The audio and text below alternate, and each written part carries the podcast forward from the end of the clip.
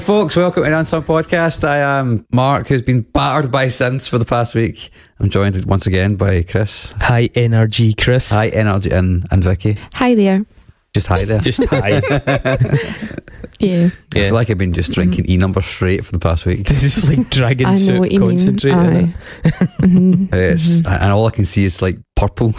Exactly. Aye, Neon neon, purple. colours. Neon and streetlights whizzing by my eyes. Yeah, and Yeah. some cyborg cunt chasing me down the street. I feel like you're in like an anime film. You join us for a, a synthwave special.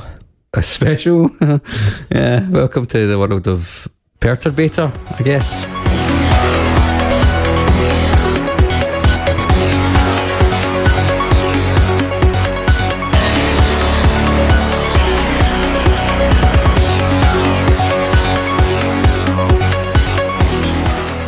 Um, but before we get into his dark and Perturbing world. perturbing, perturbing, yeah. Um, we've got some admin to do, haven't we? We always have. Haven't we? We always have. Vicky, have we? yeah, got a few bits. Take away.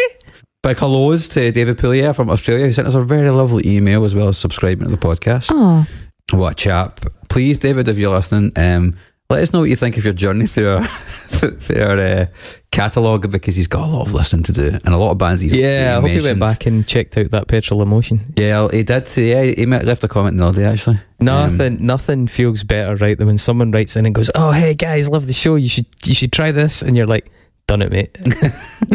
Mic drop. Done it. Got it. uh, and also Doug, surname redacted. uh, th- thank you for joining us as well. An actual Doug, not as in D O U G, but a dog subscribed to our pod- podcast because when Mark's voice goes up like that, they love it. yeah, even I can't hear when I go that high. um, which is surprising I can go that high, to be honest. How did you feel after the the Ed Sheeran episode? Which it really was. I mean, I know Deacon Blue and um, Ms Dynamite were on there, but it, it kind of was overshadowed. Yeah, they kind of they put in like a token appearance, I suppose. Um, ha- after having to listen back to it and cut out clips uh, for social media, it, it Oh, was cry me a river. it was it was no, it was. Uh, I mean, it was good. It's a good episode. I would I must say it was a good episode. um, but yeah, it's fucking brain damage, man. I know. I know. I don't envy you having to go and find all of those George Ezra clips and everything. I mean, it, they're not hard to find. He's like Paul Simon, like totally ripping Paul Simon I, in that. you, you know, what I mean? you said it, and actually, it was after ripping Ed Sheeran, I was like, even just that George Ezra, Ezra clip might be the worst one on it. Uh-huh. Yeah, I It's agree. really fucking bad. Terrible. Yeah, And he's massive as well. And I just wanted to say, did you see on one of our Facebook groups? I can't remember, but one somebody said that they that they were visited by the Ragman as well.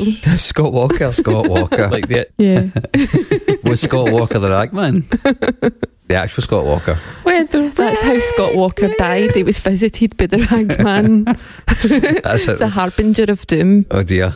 Uh, I, I was. Um, I, I have no idea how to uh, pronounce this. Moshe Datz uh, is apparently the Israeli Ed Sheeran, um, an Israeli pop star who I think was on some kind of talent show or.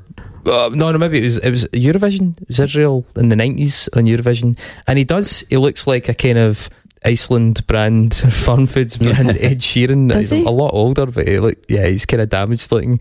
Um, I'll send it to the group later on. So thanks, uh, Yara in Israel, for sending us that. Also suggested that we get our fingers out and do this Eurovision episode. I, I I know the perfect guest for that episode. I think we'll be swatting them away. Aye, a lot of people will want involved in it. You know, uh, so my old flatmate Craig, he subscriber to the podcast. You know what he looks like? He's got he's tattooed up to his eyeballs. um, he Was he in fucking- Lordi? He fucking loves Eurovision. Watches it every year, man. He's a massive, massive fan. People get really into Yeah, it. he's don't listening. they? He's listening to me say this just now, um, and he's like, "Yeah, I do." And like, honestly, he has like he has like Eurovision parties and all that. He's like fucking super in. He's like the most the most metal looking guy in the world, and he just fucking loves Eurovision. Wow. Brilliant. Um, I'd, there'll be people that don't know what Eurovision is though, because we do have listeners that aren't in Euro. Yeah, but I think it's quite a well known thing. Because like ABBA won it, didn't they? Who? ABBA. Uh, that, that, that wee band, aye. hmm But they've had like obviously people come in from different countries like by invitation every year. So I think it was Australia last year, was it? I think. Australia are just in the Eurovision now. I can't remember what the reason was. Maybe just because it's popular there. Don't know. All the conspiracy theories I've about no the. European Union, they're right. They're taking over the whole world, slowly like, absorbing. There's every other countries in it that are Azerbaijan. hmm That's not in Europe though, is it? No. No, so I don't know what the rules are. Yeah, Israel's technically not in Europe either. hmm I think Turkey or Turkey in it? I don't. No, no. Just have a brass neck. That's the criteria for getting into Eurovision. Like, Mm. what's that phrase that you can't you can't shame? Oh, there's a there's a really good Scottish colloquialism for you. You can't. Oh God, it's not right. So, listeners, write in. let me know that brilliant Scottish uh, proverb for when you can't shame someone. Right, because that's what it takes to get into Eurovision. If you're that country that doesn't mind being a fucking joke, then that's you. You're in. Yeah. Right. So, speaking of Europe, Right, but can I just say as well, by the way, I think it was talking to Eurovision, um, Mainskin, Man- Måneskin. Måneskin, Mm. It's, it's clearly like far too close to foreskin, right? Yeah. But um, I think it was the, was it the Atlantic that wrote about them this week, or there was somebody one of the one of the kind of highbrow magazines wrote about them revitalising modern rock music. Who's Måneskin? Never heard of them. They were they're, they're Italian ones. The Italian Italian cokeheads that band, yeah. won the Eurovision. Oh, aye.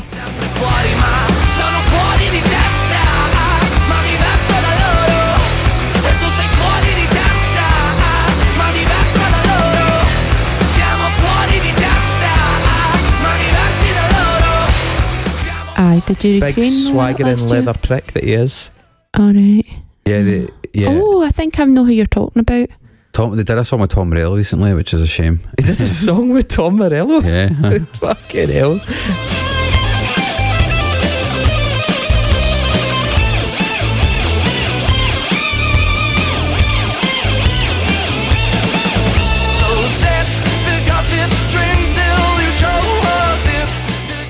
It That, guy Um, is definitely letting himself go.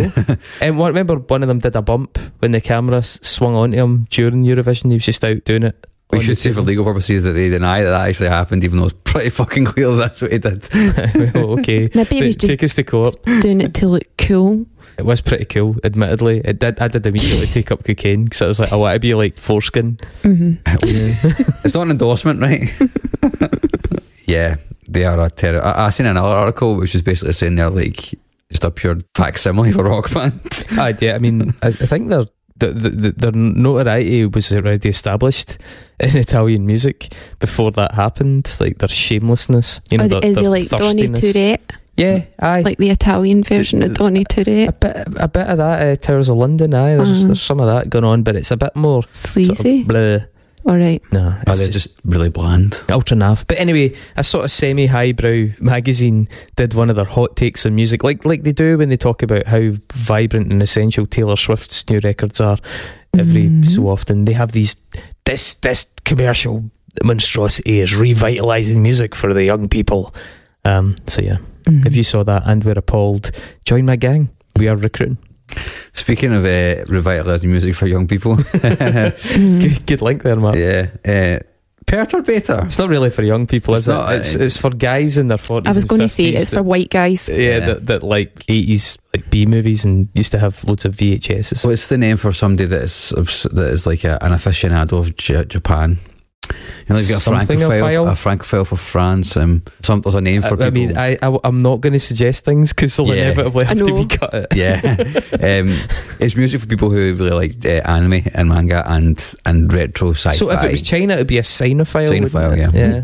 What are you going to say, Vicky? You look guilty. No, I don't, I don't want to say it in, in case I'm wrong and it just sounds stupid. I mean, that's the premise of our podcast. Right, I'm not saying it. we say things that are wrong and we sound stupid. if you know the answer, please tell us. But this music is for people like that, um, uh, and by his own admission as well. Uh, yeah. So uh, Mm. we're doing the album Dangerous Days.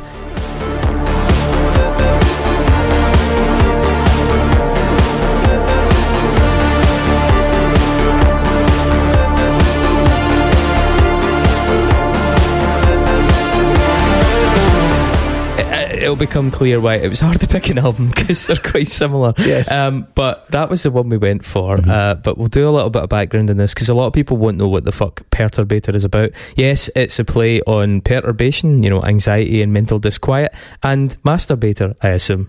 Mm. Perhaps he would say decorator, Decorate. Do you think his jizz is neon coloured? I think it flies past you like streetlights. um, the guy's name's James Kent, which is a very English name for, For a a very French man? French musician. Mhm. Uh, I believe his parents were music journalists. In fact, Maybe. one of them got name checked on this recently. Who Mhm. was it? Did they? Yeah, his dad, His dad's Nick Kent. Nick. Kent. There we go. hmm But I don't know if he was name checked on here. I certainly told you that when we were just having a chat in a cafe. Sometimes I confuse real But, life with yeah, broadcasting. yeah. Um, you need to go to the doctor about that. so, Concerned about uh, Nick Kent and I don't know what uh, his mum's I don't know if you even say future Mrs. Kent, they may have remained unmarried, or even if they got married, she may have not have taken his second name. Mhm. Regardless, they had a, some kind of electronic band as well. So, uh, Aye, they did. And also Nick Kent played in an early incarnation of the Sex Pistols. Oh, really? Sex Pistol. Mhm. Oh, that, yes, I do remember this conversation now. That Mhm. was real life. Mhm. Um, so the young James Kent grew up in a house that was musical uh, in in a couple of ways, uh, and he's he's kind of commented that a wee bit in interviews, but it wasn't very interesting, so we'll not repeat it. Yeah. Um, but he, um, he started. He actually started by playing black metal. Um, he he first picked up a guitar to learn Slayer. Said he was a big fan of Tool and Megadeth as well. Mhm. Uh, slightly later on, he was uh, moved by stuff like Bauhaus, Killing Joke, The Cure. He kind of worked his way backwards into the 80s to some of this more kind of gothy stuff.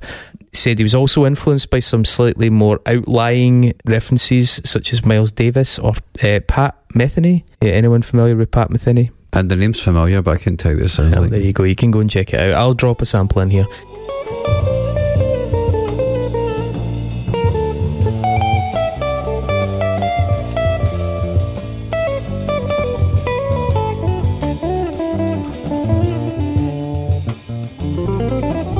Um, but uh, after sort of some basic experiments in these black metal bands, I think he's he was based in Paris, wasn't he?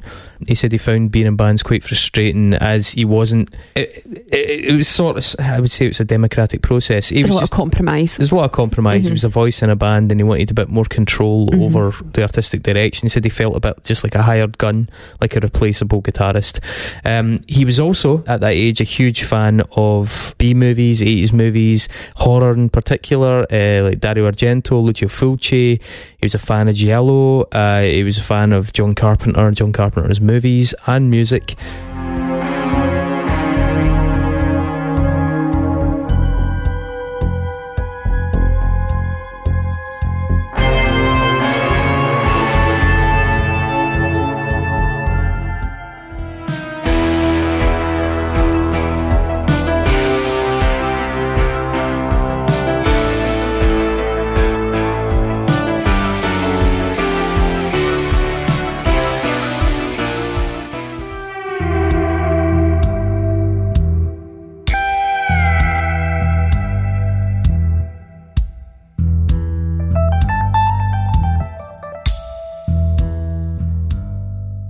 He said he got his first synth and you know when you hear his stuff you assume that he's some massive gearhead and I don't mean it in a main skin way. I Mhm. mean one of these guys that just has wall to wall synthesizers. Um, but he, he he doesn't really. Um, he his first keyboard was actually what you'd call a, a MIDI controller. It's just a keyboard that outputs a signal into a computer sometimes into a, a, a kind of module and stuff but you know in this case he just used it into a computer and they used what are called soft synths so just programs that were already in the computer I mean that's great in some ways because you get thousands of options for a lot less money you're not spending a grand on one thing and a grand on another thing you just get these packs it's less tactile. I know as somebody that plays synths, it's a bit less satisfying, although the, the results musically can be fantastic and it's probably a lot more practical. Mhm. Um, but uh, yeah, didn't go about collecting loads of old school analog stuff. He was using the computer to try and imitate classic sounds of things like the OBX and CS80, these kind of big 80s synthesizers that you hear in a lot of stuff. Stuff that John Carpenter would use, really iconic sounds. Um, he has a few classic synths, I think, especially since he's become quite successful. He's picked up a few, but he doesn't really like talking about them. You don't really get him in a lot of the magazines doing that kind of gear thing. You know, he's he's not in the equivalent of Total Guitar, the kind of synth stuff, showing off his collection. Prefers using what are called in the box synths, you know, the soft synths that are inside the, the computer itself. Um, said one of his motivating factors was that he wanted to make soundtracks to films that didn't actually exist and films that really had a VHS aesthetic to them. Uh, Mark, uh, I've seen him. Uh, you've seen him as well. Yeah. When I saw him, it was just him, and I think on a few occasions in this show, I think I've sort of expressed a little bit of cynicism as to whether or not he was actually playing. Mhm. Seemed to me there were definitely synths on stage that night. Um, and seeing that he's not a big synth head, that makes me think it's even more likely that he was not playing. Um, but when you saw me as a drummer, Yeah, I had a live drummer, clearly a metalhead like him, because the guy was, I looked like a metalhead, and he, he, he played like a metal drummer as well. So that drummer is one of his oldest friends. They, they've been friends since they were kids. Uh, he, he said they, they bonded over metal initially. They were swapping tapes of different bands, and uh, it, it, to him, he's he's really big on the fact that he's now in this project and playing with this live drummer who's also one of his closest pals. So yeah, that guy that guy's not just a you know a hired body for the live shows. That's cool. Yeah, I, I don't actually know if he was playing much when I saw him. It could be that, you know, 95% of the songs were coming through the laptop uh, from a backing track and maybe he was just adding little bits on top. I've no idea, but it didn't seem like a lot of it was getting done. How would it be practically possible to do it though? No, I mean, the Mhm. amount of stuff that goes on in his tracks, Yeah. the- um, no, you wouldn't be able to do all of it with one set of hands, but Likely to be triggering stuff at certain points if you're going to play it live, but is that really live? Yeah, exactly. It's, it's just it's that point where you're paying a lot of money. It's it's not like it's cheap to go and see him. Mm. Um, you know, you, you you don't necessarily want to watch somebody just mime to a backing track. So it's it's a bit of a trade off. I do appreciate that the stuff that he does, you can't replicate if it's just you. Mm. But also, yeah, you you would want there to be something going on. Did he play guitar when you seen him? I don't think he did. He was playing guitar when I seen him. Yeah, as well. if he did, I, I don't remember it much. Uh, but did you you saw him for the new album, didn't you? Yeah, which is a it's just quite a departure. Yeah. sonically, um, for him. I was Um, gonna say and there's that. more guitars on it as well. Yeah, the new album and the album pre- previously had uh, like more kind of squealing guitar stuff. I mean, some of it I think is MIDI. It, I don't think it's like you know like a Fender Strat through a orange head or something. Like. I think it's, it's literally just DI'd and then a lot of processing. But yeah, he, he does make use of that a bit more now. Mm. Uh, he registered the name Perturbator in 2011. He'd been pl- he'd been doing this stuff since about 2010. Registered it in 2011 and started releasing stuff in 2012. Um, Released a lot in 2012, man. he did release a lot, a lot of EPs and Two albums. yeah, two albums, and very importantly, appeared on a soundtrack to a video game. Uh, we'll come back to that shortly. Yes. Um, so we need to talk a wee bit about the sound, the movement, the genre of, of what this guy does. Um, I think some words that will come up very early are synthwave. Synthwave, yep. Um, also, vaporwave. This isn't vaporwave, but it'll be useful to bear in mind some distinctions. So we'll get Yeah. to that as well. he often gets called Darkwave because he's a lot more aggressive than other synthwave acts. Gothier and doomier and crunchier as Yeah, well. mhm. Yeah. I mean, synthwave acts, not hugely, huge, hugely in them, but there are quite a few bands and um, like, like Midnight Club and like like a set and what's a really big one because with K Kavinsky. Kavinsky, Kavinsky, from the yeah. Drive soundtrack.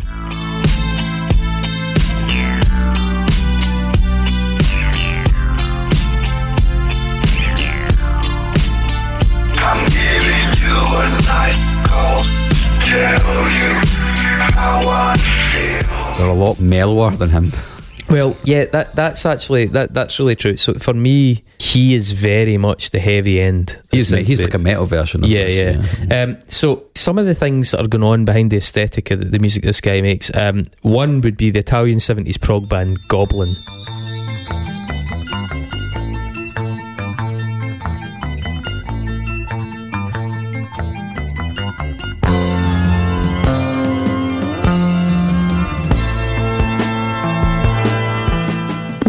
Goblin, who did a lot of movie scores and became really, really famous for that and the kind of sinister horror Yeah. vibe and twinkling bits and bobs and sinister sharp stabs and stuff like that. Um, you'll you'll hear a lot of some commonalities there. Uh, the eighties revivals. I mean, eighties revivalism just became like a huge thing culturally anyway. Whether it was fashion, whether it was Wonder Woman, nineteen eighty four, all, all all these things.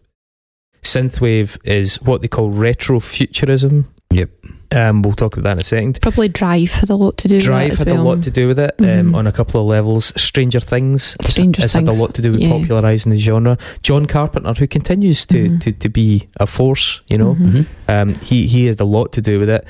part of that movement, uh, that 80s revivalism thing that we we actually spoke about it in a show that we recorded last night uh, for another podcast. The Guest, Mark, the movie The Guest. Um, brilliant movie. I really like it. Really nice, wee self contained thing.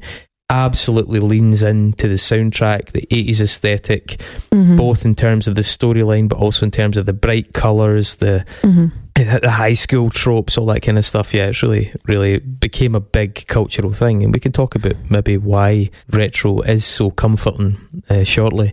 Um, also, I think the the explosion of gaming. Especially high profile games like Grand Theft Auto and stuff like that, and sp- the, the Grand Theft Autos that were themed on the radio stations, and the, when they redid things like Outrun and all those kind of games, you know, Yeah, I think a lot of the sounds that are used in synthwave is definitely hark back to the 16-bit sounds from you know late 80s and early 90s, early 90s video games. Um, I'm pretty sure there's a, there's a is it maybe a song on this album? Definitely one of Peter Bear's songs. I'm pretty sure he's using the Mario coin sound yeah. Mhm. as as a keyboard sound, which is fucking cool. Yeah, there's a Um, couple that uh, there's a couple that I would say you probably go back to eight bit. Yeah, so yeah, definitely. I mean, like video games also plays a huge part of the synthwave culture, right? And and ever since it started to become a thing with Hotline Miami and various other games, of which I can list if you like some games which are highlighted. Please do. Highlights. Um, Hotline Miami being probably the most prominent one came out in 2012. It's a top-down shooter set in an 80s version of Miami, which is like a cross between the original GTA and the film Drive, but via some kind of weird David Lynchian neon-soaked nightmare. Yeah, it's, pre- it's Um, pretty it's pretty grim, isn't Yeah, it's very grim, Yeah. but it's it's, Mhm. it's it's also fucking solid. It's really difficult as well, just because of the, the, the controls and the way it is. Um, then it started to appear. This kind of music started to appear in higher profile games like Far Cry I had an expansion. uh, Far Cry Three from 2013 had an expansion called Blood Dragon, which was like uh, set in a, dystopian future. They started to kind of use this in some driving games like Drive Club um, Hot Shot Racing, Grid Auto Sport. They used to they started to bring in synthwavy soundtracks.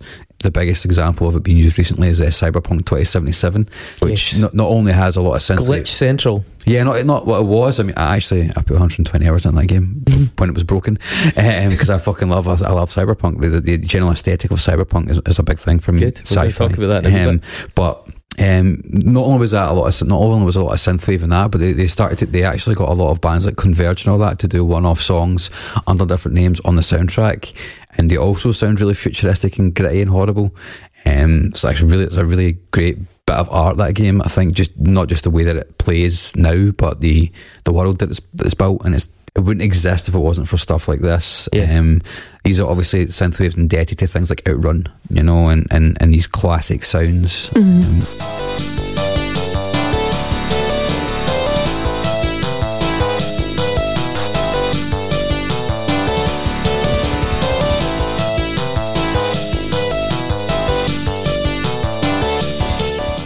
probably less in vogue now than it was like 10 years ago, but it still gets used quite a lot in games. That's because we're Yeah. in the nineties. I think my impression of the sound of it is that it's dark, but it's not disturbing dark. It's dark like Knight Rider, the theme tune to Knight Rider.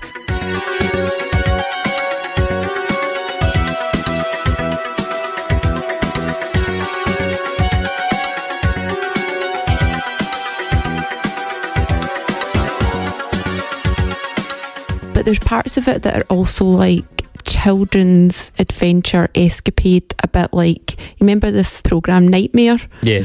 Like there's those kind of like bits that are a bit more I don't know It's slightly camp at camp times. at yeah. times, yeah. So It's also it's not like, we're talking about the eighties re- revivalism thing, and whilst the horror movie aesthetic's a big part of it, and Mhm. you know stuff like you know, Highlander and all that kind of noirish action stuff, yeah, there's there's also much more kind of big budget daytimey good time thing. Like I mean, for example, Axel F, the song from Beverly Hills Cop.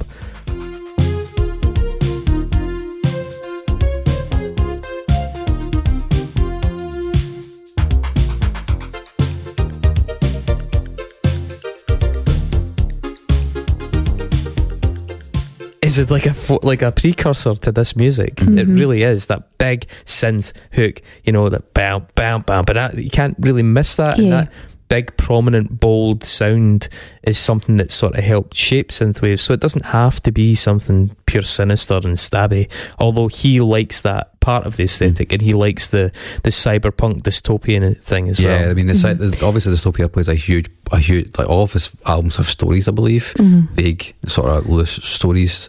So th- that he is very much into cyberpunk, but I think like Yeah. a lot of other acts are more in the kind of daytime TV ish route of like Mhm. Knight Rider and, Yeah. and Miami Vice and stuff like that. Um, now, Mark mentioned Hotline Miami. He also did Hotline Miami too. That um, the first one came One out. of many, he's one of many artists in both of those yeah, soundtracks. yeah. So the first one came out in 2012, and for him, that exploded. Like he, he still to this day says that the vast majority of people that have heard him and have gotten into him have gotten into him via those games. Mhm. Mhm. Uh, that's this is a regular comment under videos, a regular comment on boards and stuff like that. He's he's quite happy about that. He's uh, really pleased that they worked out so well for him. We used the label. Uh, oh, I've used the label retrofuturism. We've used synthwave already. He's not a, a fan of the synthwave title. Um, I agree with his reservation because it can also represent something very wispy and gentle Mhm. you know, kitsch and twee, as Mark was saying. And and synthwave branches off into all kinds of other things like vaporwave, the one we mentioned earlier on, which is really dreamy and woozy and very cheesy.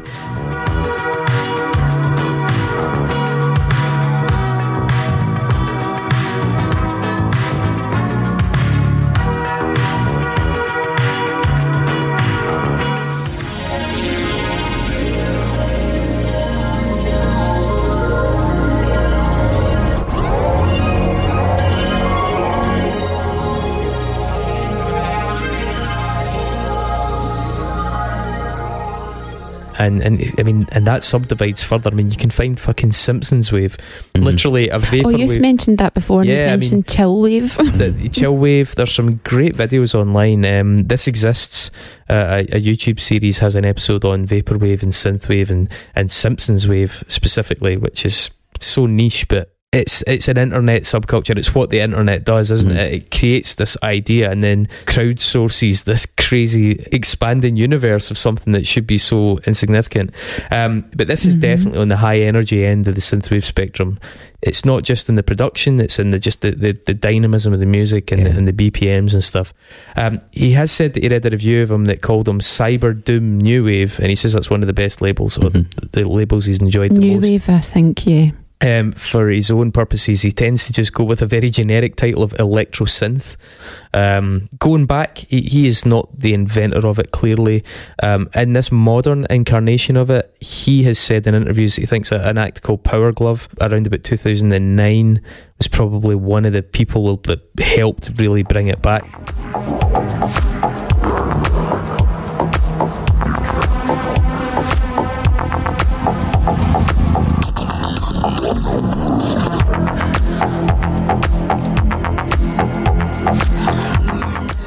Um, the, the origins of this resurgence he also attributed to a thing called the Valerie Collective in France.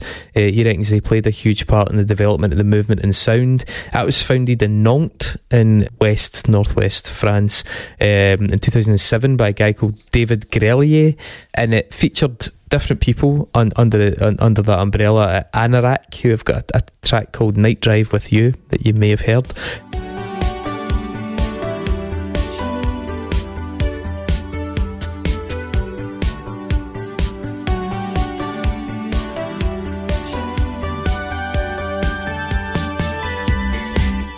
Um, the Outrunners, they're, they're both from France. A guy called Russ Chimes, he came from London. There were some people from Canada.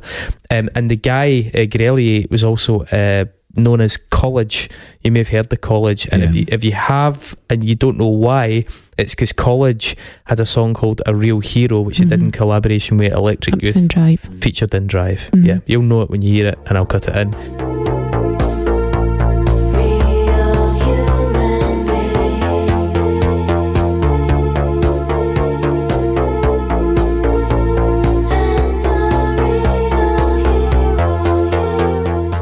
Class song, that Mhm. actually. Um, that collective was characterised by, you know, retrofuturism and what they called a quote romantic blend of 1980s inspired electro or synthwave. Um, when uh, Perturbator himself, uh, Kent, was asked by Vice, "Is there a scene for this?" You know, talking about this style of music. He he said, "Quote: There is a small one that's not in good shape and has no real coherence, but it's still one. It used to be good for now."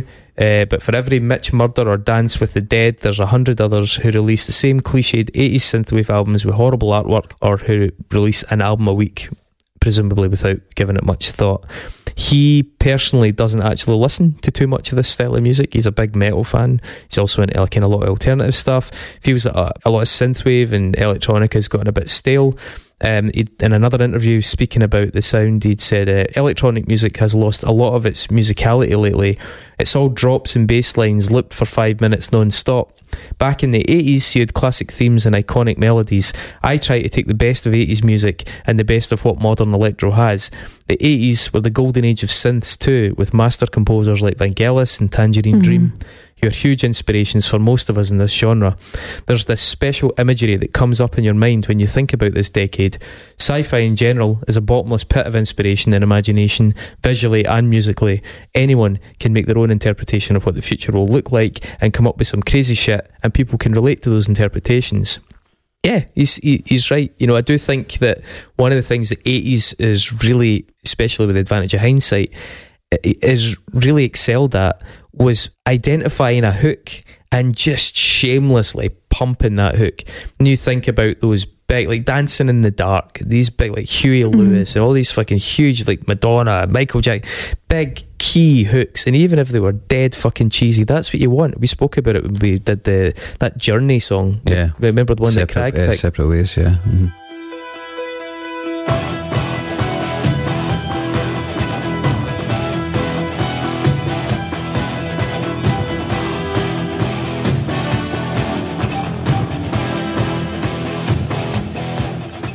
Yacht Rock is also responsible for that as well. You know, that, Yeah. was, that was the whole point of Yacht Rock. It was to basically be as soft rock and cheesy as possible, like the Hall and Oates and stuff. like that, you know? shamelessly indulgent. Yeah, like totally. pick, identify what the people like, and just just absolutely ram that to the front. You know, don't bury it. Don't try and be subtle. Don't try and be cool. Give people what they want. I don't feel that his music's like that. I think his music really embraces big cheesy changes, and some of the songs have these Yeah. Big corny synth sounds, these big Yeah. lead synth sounds. It's not subtle. Let's put it that way. You know, if you let's let's use an example from a past episode. Say take take something like Blanck Mass. Blanck Mass has. I'm sure some of the same plugins, uh, like a lot of the same sensibilities of maximalism and high energy and saturation. but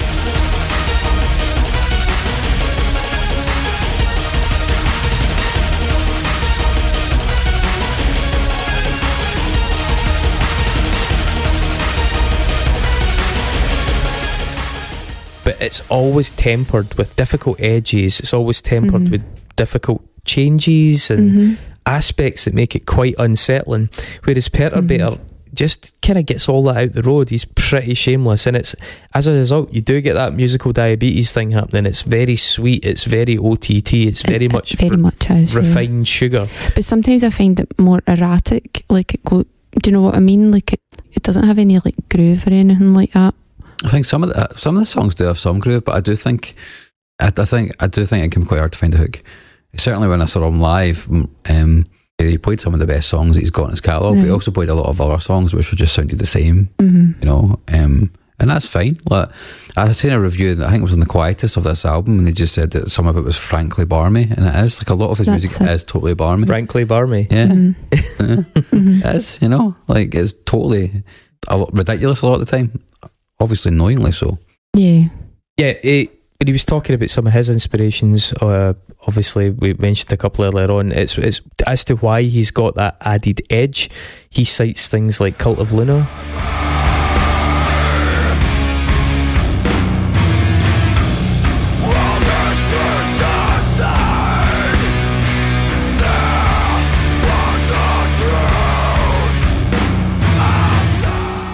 That's the kind Oh, of yeah. recreational He did listening a, a he does. record with them. Did a didn't he? record with the singer, yeah. Mhm. Uh, he also talks about things like Mr. Bungle.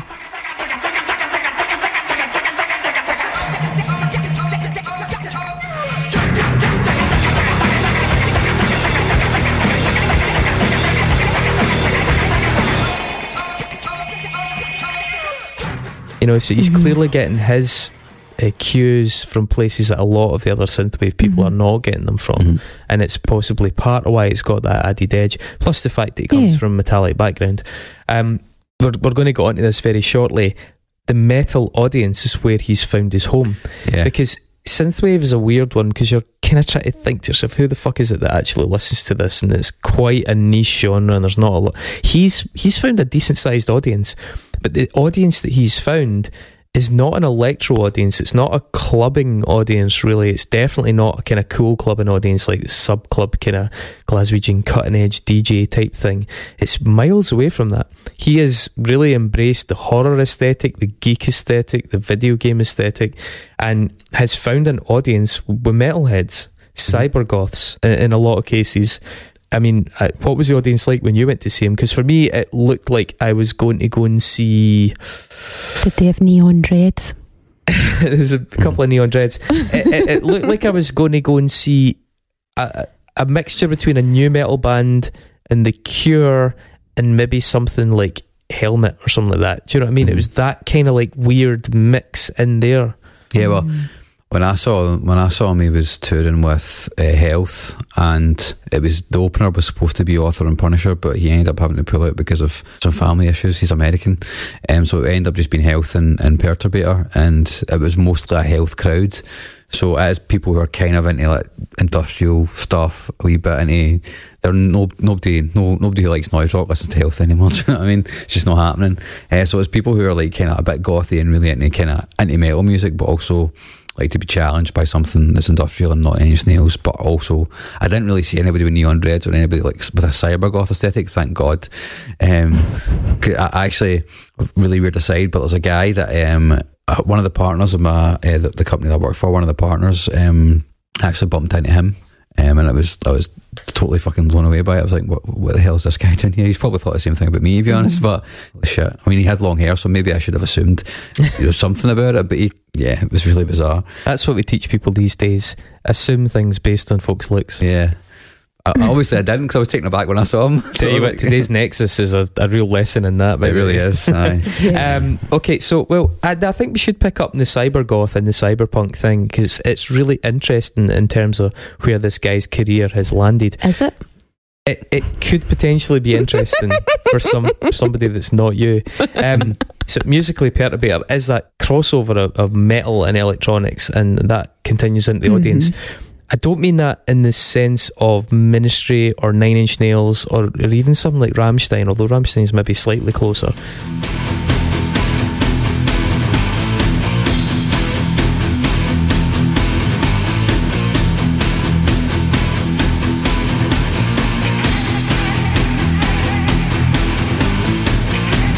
But um, not not in that way. Um, it's probably closer to the EBM scene, electronic body music scene. So you had, I mean, because that appealed to like early industrial music fans, uh, including people like Front Two Four Two.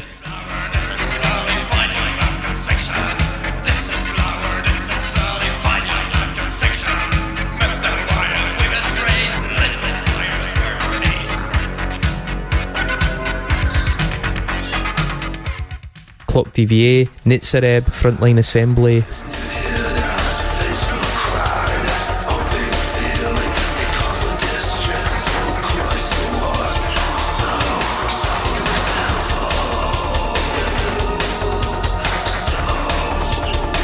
Um, it was it's pounding, heavy metallic production, often with really harsh vocals and things, um, and a really acerbic punk delivery. Could be quite political, certainly very dystopian. A lot of stuff about people trying to fuck with you and trying to take away your rights. And there was a lot of kind of, you know, some of these people ended up going down the conspiracy yeah, route quite badly, but. Um, it was like it was hundred percent electronic in origin, though it really felt like electronic music, despite being quite punishing, like a metal band.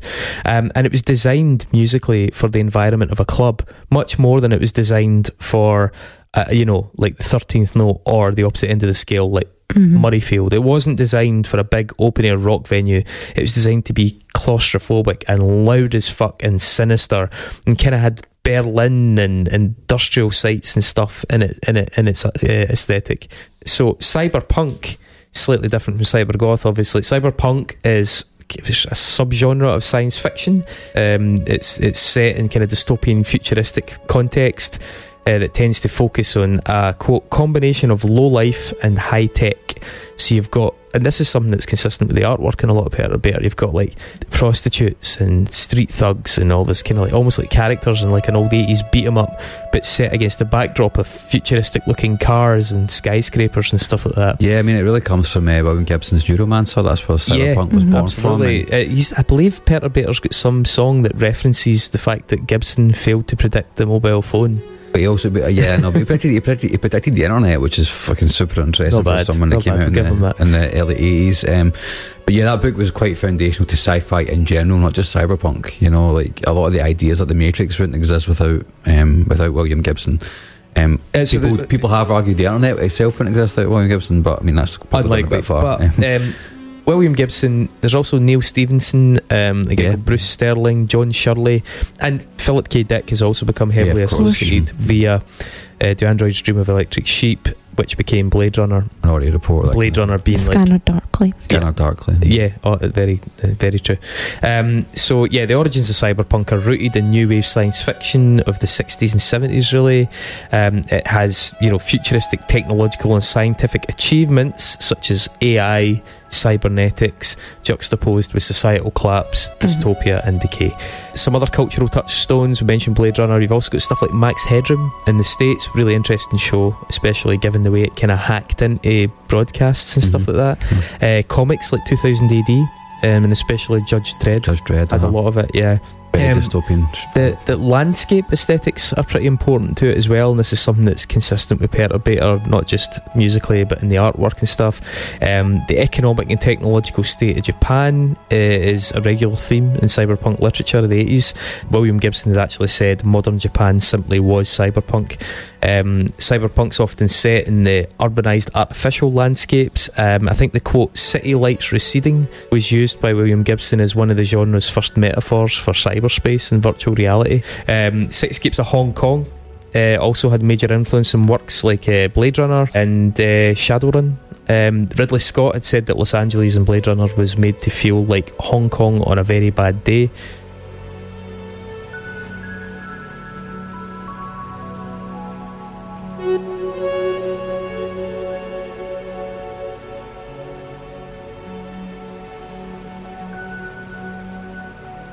Um, the streetscapes like Ghost in the Shell are also based in Hong Kong. Um, and the director Mamoru Oshii of Ghost in the Shell observed that uh, Hong Kong's strange and chaotic streets see, quote, old and new exist in confusing relationships. Um, so Ghost in the Shell obviously leads you on to anime and manga are huge contributors to this aesthetic. Yep. If films like Akira Akira. Yeah. mhm. Both visually and tonally represent that dread of unknown futures and pessimism mixed with the, you know the rampant progress of technology progress in inverted commas and how it affects humans society and also underlying morality. Because that was a big theme of this was that the advance of technology sort of cheapened human life you know there was a lot of like whimsical violence and summary executions in these kind of shows you know and it was like like people just didn't matter as much anymore because of technology. And that seems like that's a kind of consistent theme in a lot of this stuff as well. Um, cyber goth slightly different but a, a big part of uh, of uh, his career. Vicky uh, the old cyber goth gif. That Mhm. went down well didn't it? Yep. Classic classic gif A classic. Mhm. Cybergoths do some really fucking great gifs, Great man. They can't help themselves. Um, have you heard of Rivet Heads? I've heard of Rivet Heads, yeah. So Rivet Heads uh, is a designation that comes from folks being really into industrial music, obviously, or industrial dance music. You know, Ah. rivets, steel industry, industrial. The term cybergoth was actually coined in 1988 by the Games Workshop for their. Uh, they had a role playing game called Dark Future, and the fashion started to emerge as a thing in the the decade after bec- because it was built on rave fashion, but Yes. but started to change the color and you know the haircuts and stuff like that. Mhm. So typically rave fashion used a lot of really bright colors. Cyber goth was sort of adapted to include loads of black, but then with these little splashes of the color, you know, so like a neon neon Mhm. dreadlocks, red dreadlocks, little bits and bobs of colours showing through. Mhm. Um, they brought in elements like goggles. You know, you had Mhm. that kind of Mad Max Fishnet, fishnets, aye, fishnet shirts, stockings, gloves. gloves, New Rock boots, those fucking giant boots with the metal plates on Mhm. them. the trousers that have got a million pockets on them. Aye, aye. so like steampunk and stuff all started to, to, to merge with that, and that Mhm. was coming for the you know the Mad Max and that whole Mhm. world of things that was spoken about before. Also, a lot of people say you can't really get to cybergoth without seventies David Bowie and without uh, Fritz Lang's Metropolis. Yeah, that makes sense. I maybe is it Steve Strange? I think probably he's a wee bit more cyber goth than Bowie, maybe, but I know what you mean. That kind of Bowie Ashes to Ashes era. Mhm. So he Perturbator has found this kind of unusual niche, which has I, I, mean, I don't know how deliberate it was, but it certainly worked out pretty well for him. It's made him seem a lot more relevant, and I think just has increased his audience size quite a bit. It's just By- catching that video game crowd has really got him. Do you know? Yeah. Definitely. That's Uh, why it's all white guys. Mhm. It's not all white guys; it's white girls as well. Aye. Just What's White. the ratio of Just white. Yeah, it's white. uh, why? Why do you think it is that goths are so like? I mean, it's amazing that he's tapped into that. It really is amazing that there's an act that is so perfectly nailed that that isn't, you know, Nightwish. yeah, exactly. Yeah. And I've, obviously, him being uh, alongside other like artists that are similar to him, like Carpenter Brut and stuff, they were also on that soundtrack.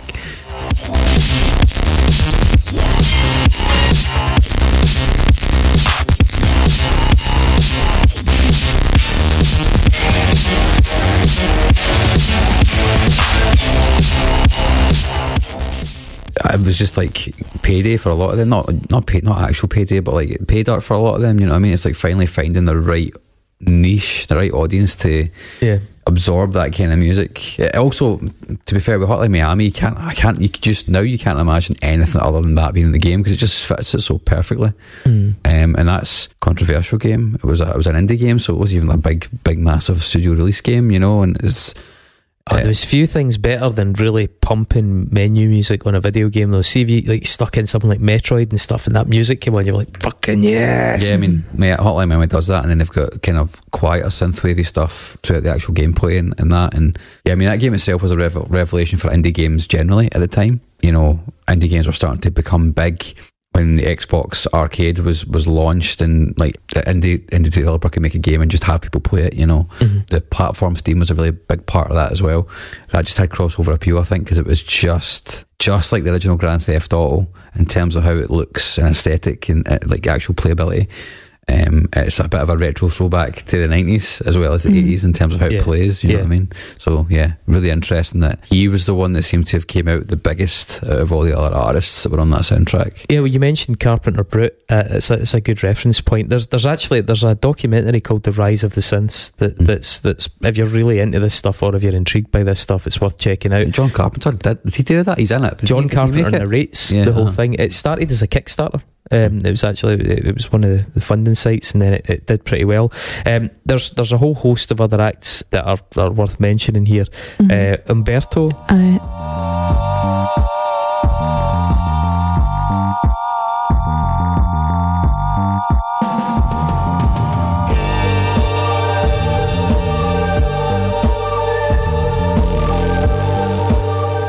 I mentioned that. Yeah, I? Umberto have got a record called Confrontations. It's probably the best example. Mhm. Uh, GOST, G O S T.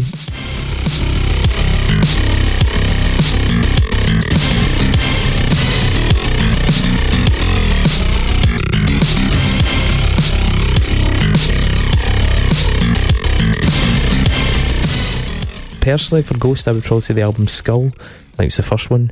Um, Carpenter Brut has Trilogy, which is like literally three records. EPs, yeah.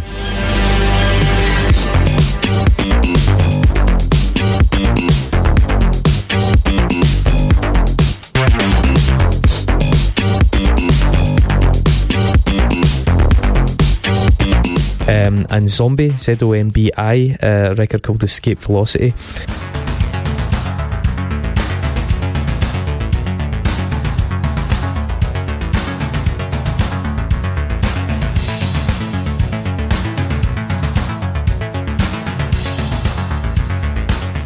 Zombi did this the live drummer thing that was them from the start. They were they were doing that.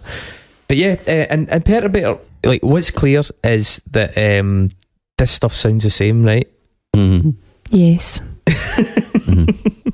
I think that's kind of by design, right? Because this isn't the only music that this guy makes, but he's protected the brand. You know, I think he's sort of realised early on what people want from this. Maybe this is true to the spirit of the 80s anyway. It's like identify what the people want, give the people what they want. He has protected the brand of this by keeping the music more or less within very narrow parameters. Mm. And as a result, the records sound really fucking similar. Mhm. Like they, they progress in terms of maybe the quality of the production. I'd say so. Yeah, slightly. And the, the recent one is a departure, Yeah. especially for this this name. Definitely But- a lot less synth wavy and a lot more just 80s. Yeah. But um, he's he's got a few decent side projects, or at least side projects where he takes a few chances um, to to name them. Um, he's got one called L'Enfant de la Forêt.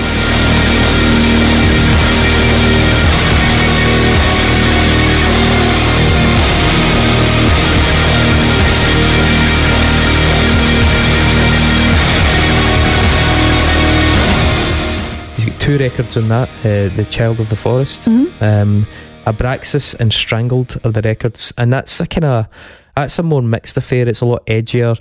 Um, there's passages of experimental and industrial ambient music, and there's others that are a bit more direct. Uh, there's a track called Black Figures on Abraxas. That's that's really uneasy and has these uh, kind of dissonant, ghostly electronica going on.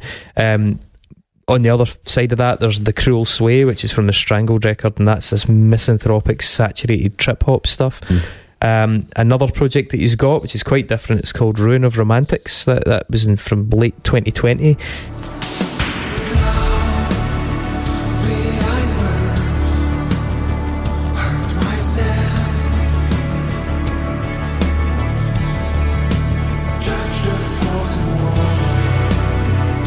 He released it in his own new label, which I think is called Music of the Void. He's got this his own record label now, and that that band um, has three other members, which I. Th- I didn't recognise the other projects, but they all seem to be drawn from other French acts, and it, the sound is like a really deeply somber shoegaze. It's almost if, if you took Cocteau Twins and slowed it down and then immersed it in like a viscous fluid. It's very dark and heavy. Like I say, heavy. It's just sodden, like a wet duvet or something like that. It's quite oppressive, but it's it's ultimately very dank indie music, like like being slowly pressed down, Mhm. then being hit with a big synth hammer. Um, and there's a there's one called Final Light, which was uh, the project that he did with the guy from Cult of Luna. What's his name? Uh, Johannes Persson.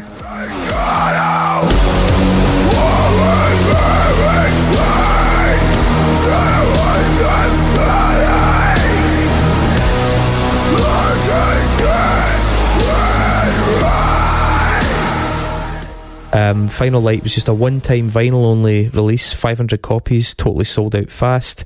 I think there's a there's a single from that called "In the Void" that you can hear. Doomy synthwave, really, really heavy, um, but that's not really an ongoing thing. That was just this one-off. But yeah, and that's his side stuff. There, there may be there may be the odd other bit of stuff out there that he's collaborated on. 'cause he's got a lot of collaborations on his albums, but um, that's that's the only ones I really picked up on. But uh, yeah, in terms of the records themselves by Perturbator, they're really similar. Yeah, they are. I Mhm. don't know that we need to go into exhaustive detail on Mhm. these records, but we can perhaps maybe highlight the kind of broader strokes differences between them Mhm. Mhm. as we go. Maybe if you, if you've got any highlights from them, pick them out. Mhm. Yeah. Uh, anybody want to kick us off? Well, his career starts with Terror 404, which is very video game soundtracky, I think.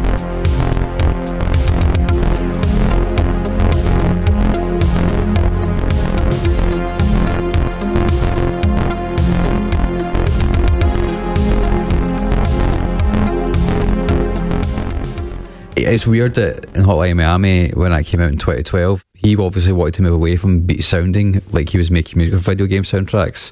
Dangerous Days and Uncanny Valley sound more like for, for films. I think there's definitely an, an Mhm. evolution of a kind in his sound, or like a, a working through of this idea and kind of getting to the real kernel of what it's all about. Terror 404 to me, it sounds, you know, it, it sounds like it could be in any video game like Hotline Miami, any JRPG like Final Fantasy, or some like early nineties like point and click games like Innocent Until Caught or Beneath the Steel Sky, any kind of future dystopian video games. Um, tracks that kind of gave me that. Mirage was a song that kind of stood, stood out to me.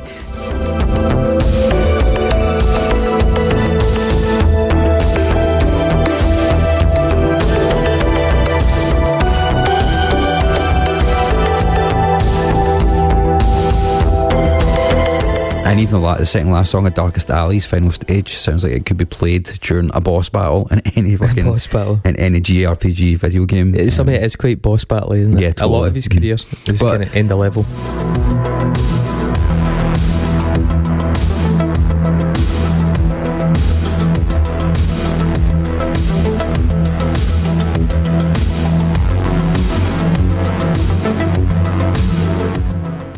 Think worth noting in this is this, this the scale or the scope of his work isn't quite there. The scope of what he would later going to do isn't quite uh, evident in the four records he released this year, 2012. so this is 2012. He's done the Hotline Miami thing. He's brought out all these EPs. Uh, I will say his first EP, uh, Night Driving Avenger.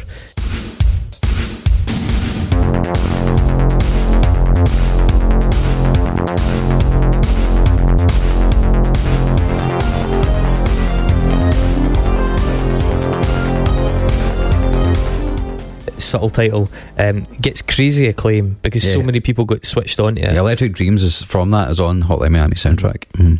It's quite slow and moody actually. It's quite atmospheric that track, which is weird.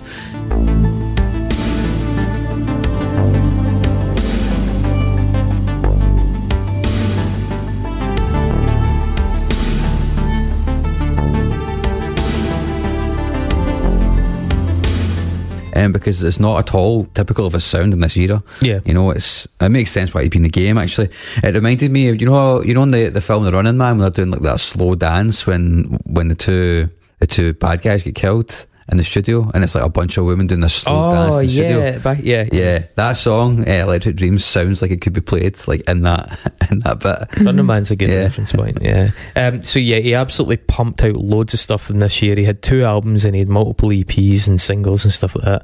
Um, the second album that he brought out in that year was "I Am the Night." I am the night. in December.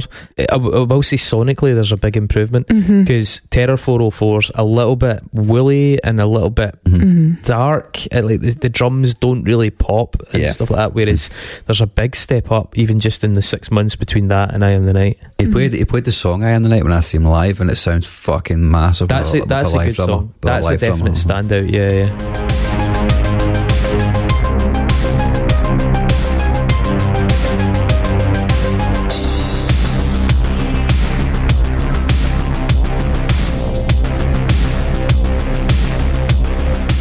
Was, that was the one, that and Retrogenesis, I think, were two songs in there that I really picked out. But I Am the Night stuck out to me more because when I heard it live with the drummer, I was like, holy shit, that sounds fucking huge, Mhm. which is weird. Any work for you, Vicky? it's kind of it's Um, so the one- one I picked out in that one was called Tech Noir.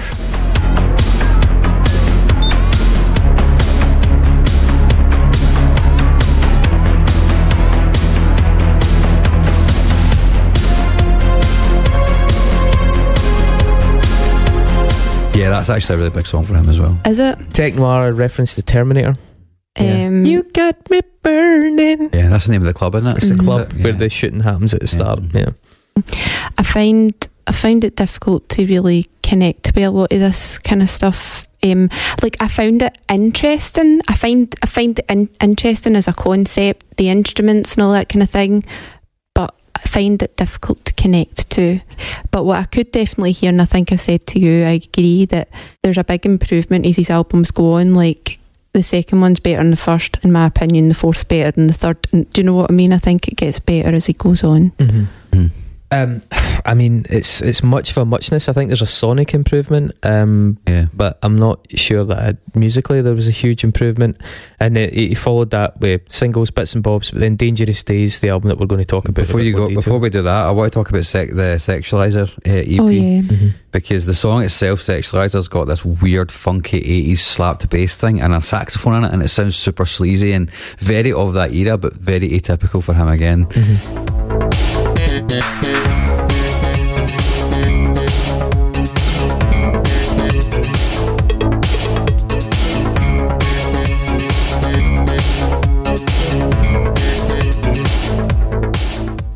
Works. That's it, it. Really works in that in that regard. You know, there's a song called Miami Disco, which was in Hotline Miami.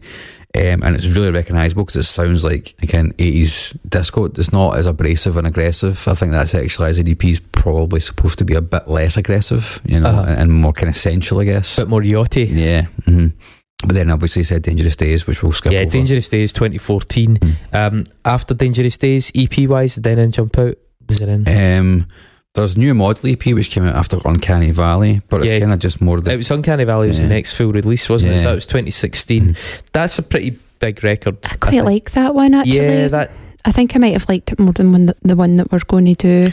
the only thing, the only reservation I have I know what you're going to say. and Uncanny Valley is that it gets a bit dubsteppy in places. oh, I thought you were going to say you don't like it when he's got singers, I don't like it when he's got singers. but I actually do quite like it. same actually. Yeah, uh-huh. I do quite like it. So there is one on that now. I can't remember what it was called. I actually thought it was Khalees singing at Mm. first because it sounded like her, and it's quite quite soft. Mhm.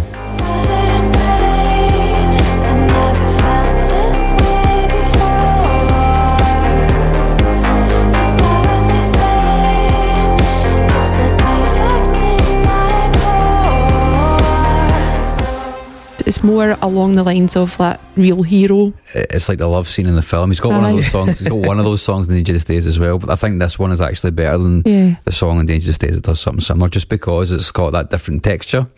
Neo Tokyo, he opened with that, and that song's a fucking slammer, by the way. It's Okay. so heavy. We should we should look at some of the titles here, like Neo Tokyo, Tech Noir. Like they're referencing things that are very relevant to that cyberpunk aesthetic. You know, Neo Tokyo, a modern version of Tokyo, and all the neon lights and skyscrapers and all that.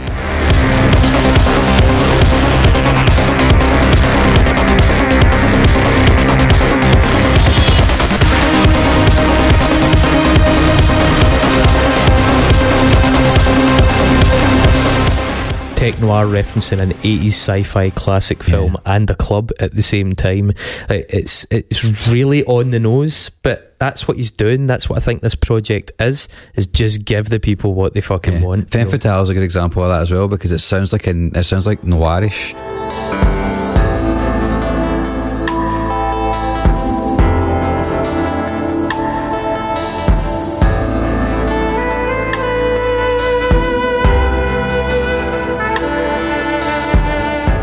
It sounds like it's like from a neo noir film. You know what I mean? And But it's electro at the same time. yeah, It's, you could totally hear it if, if there was a, a futuristic version of. Basically, it could be in Blade Runner. You know what I mean? It's Mhm. exactly pitched exactly right there. You know the bit when he meets. Um, is it Rachel? Is that her name?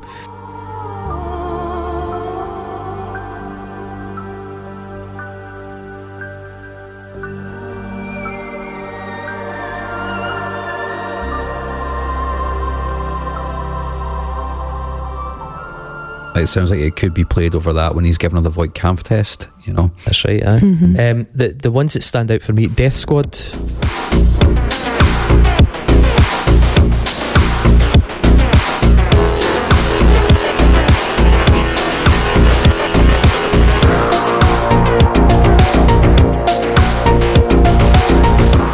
Death Uh, Squad's a good song. Death Squad's a, a really good song. Um, I really, really like that big fuck off synthy bend thing that's Mhm. in that. That's just a, a great bit. That was actually the first Perturbator song that really captured my imagination because it was it had a big iconic feature in it for me to get you know to grab onto.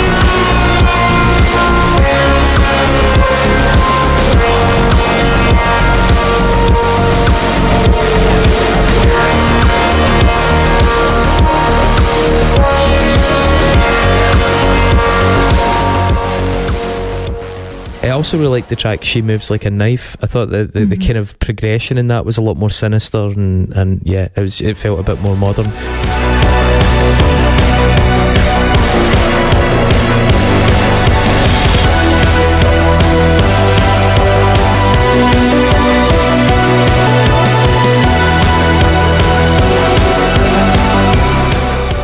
Bloody Disgusting, the website that kind of specialises in everything sort of Disgusting. geek chic, yeah, horror and all that kind of stuff. Loved this fucking album.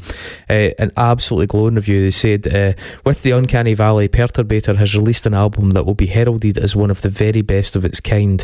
This is one of those records that you return to over and over and find something new each time. Um, and it was at this point that I think Perturbator sort of quite comfortably placed above most of his peers in that genre, um, the likes of GOST and stuff like that, because he was just seen as being a bit more consistent. I think when you when you see interviews and po- and you hear podcasts about it, people like GOST and that have some great moments. Carpenter Brut has some excellent moments, but they were a bit more hit and miss. I don't think. I don't want to sound as though I'm reading into this a lot, but it seems as though he may have think that he peaked with that sound on this as well, given what came afterwards. The thing is, I, I- as I said, I think there's some good moments on it, but I also get really put off by the dubsteppiness of it. Mm. I think that album has dated. I mean, I say dated. The whole project is dated on purpose, but that album has accidentally dated by the inclusion hmm. of that fad. That uh, uh, uh, you know those kind of things, those kind of stuttered fucking gates that he puts in and Yeah. stuff. They just they just drag it away from me a wee Yeah. bit. I really liked um, Disco Inferno on that because it, it has an actual disco guitar part in it, which is just sounds so bizarre and out of place, but it really fucking works.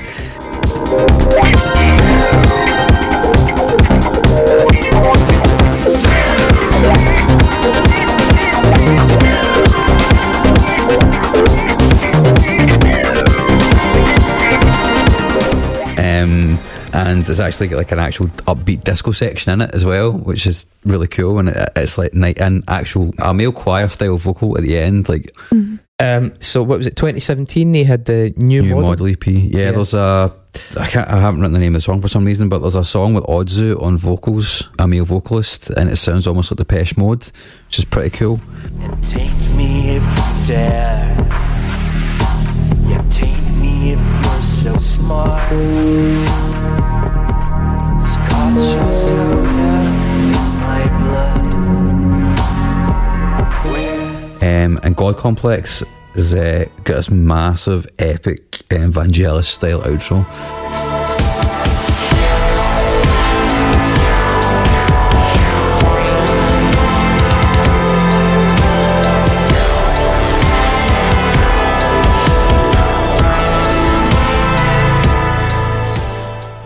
Quite cool. Two highlights that I found on that. Yeah, when that one came out, I was pleasantly, like, like I would say, pleasantly surprised. I was just pleased because they didn't go any further down the dubstep Mhm. route. It, it, it kind of pulled back a bit. I, I quite liked it. And then, um, what there was an, an excess EP in 2021, and also the Lustful Sacraments record, which is worth mentioning because it's really different. hmm Um, I was really taken aback by how different it was. It's not, I didn't listen to it when it came out. I was kind of perturbed. It was off my radar. It was only during this that I went back and listened to it.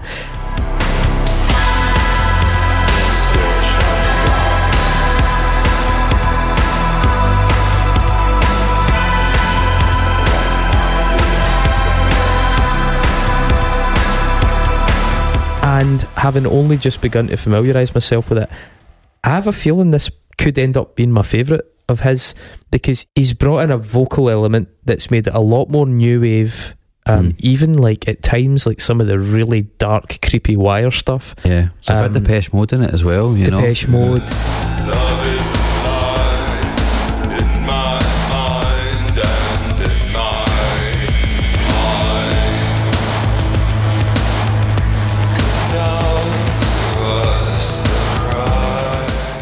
It's much more multi-textural. Definitely. he- he's he's made a break uh, from that kind of very narrow. This is what Perturbator is. Perturbator is just this brand. This is what it is. You'll get this. It's you know like fucking the Ramones or something like that. Like this is what we do. This is all we do.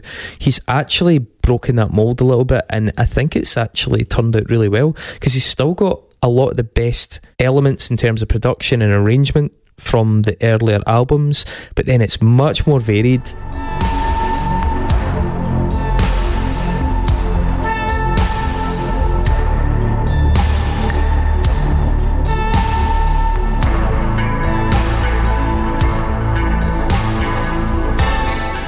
Cure and Swans and stuff like that. There's a lot of that kind of thing happening. Yeah, you mentioned earlier on. I've got an issue with the vocals, so I don't have an issue with the vocals on that and this this most recent record. The thing is, I think Perturbator is inherently ultra fucking corny. And that's fine when it's instrumental, it's serving a purpose, and I'm okay with that because I'm like, I signed up for this. But when a vocal comes into it, there's something about the cheesiness, it reaches a critical level that I can't ignore. And the problem with Perturbator is that the vocals, to me, are incredibly fucking cheesy.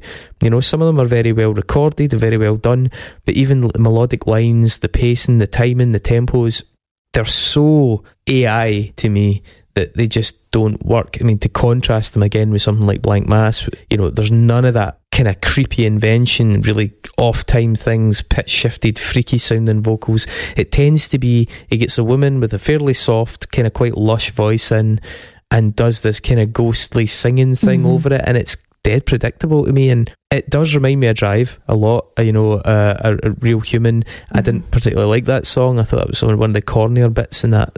You know, Mhm. the Kavinsky stuff in that I quite like, but Mhm. That was just a bridge too far. That was like it jumped the shark for me. And Mm-hmm. When he brings in those vocals. I think the visual that I get when I hear the vocals is more fairy princess, and I think there's more of an element of. Remember, I was telling you when we were talking about cyber goths the other day that they're often into sexy fairies.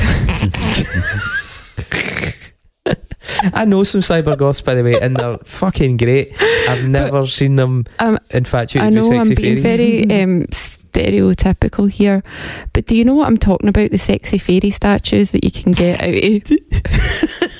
I was talking about a guy in particular who shall not be named. Aye. right? But can can we just deviate a little bit here Right. without being too specific, right? So this guy's a total misfit, right? And he used to wear mesh shirts and the whole fucking thing. And it just so happened that somebody really fancied him, and we couldn't work out why she really fancied him, but.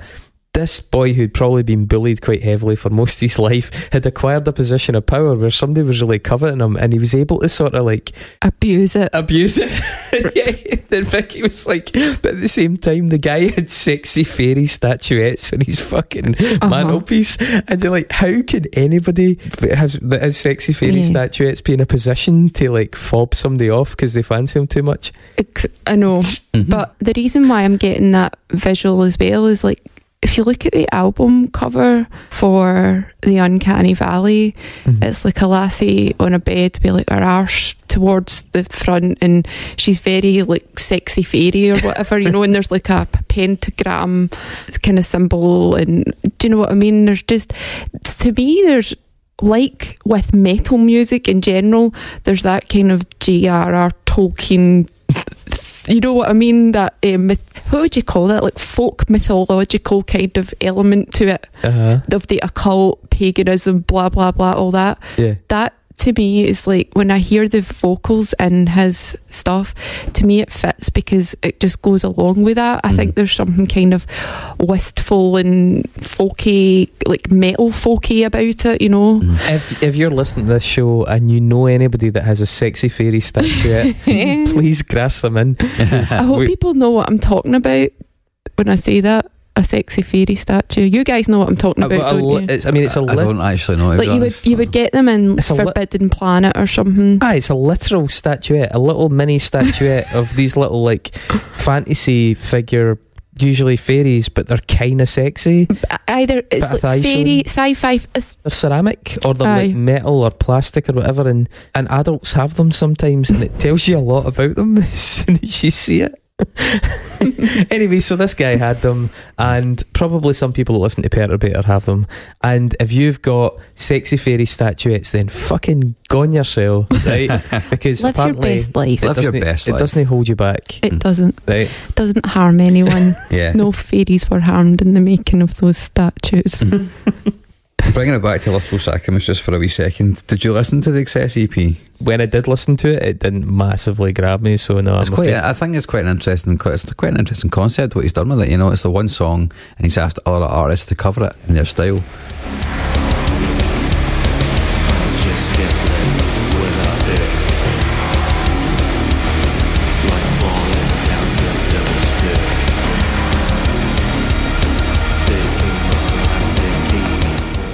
Destroyer are on it. yeah, I saw the Pig Yeah. Destroyer one. Aye, aye. and it sounds like Pig Destroyer, which is fucking cool.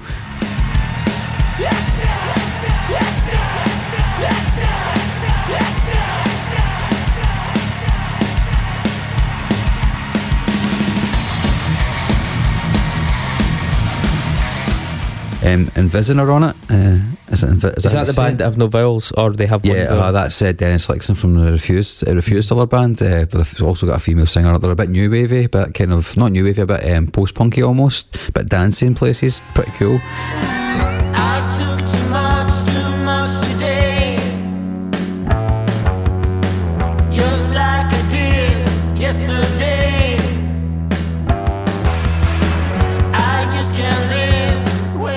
Health do a version which sounds like Health. Author and Punisher does a version which sounds like Author and Punisher, um, but they're all the same song, and it's I think that's a pretty cool approach. you It's know? a, it's an interesting idea. It's, it's sort of the the remix thing taken to ex- next level. extreme. Yeah, Yeah, yeah. mhm. But um, I just the results were all right.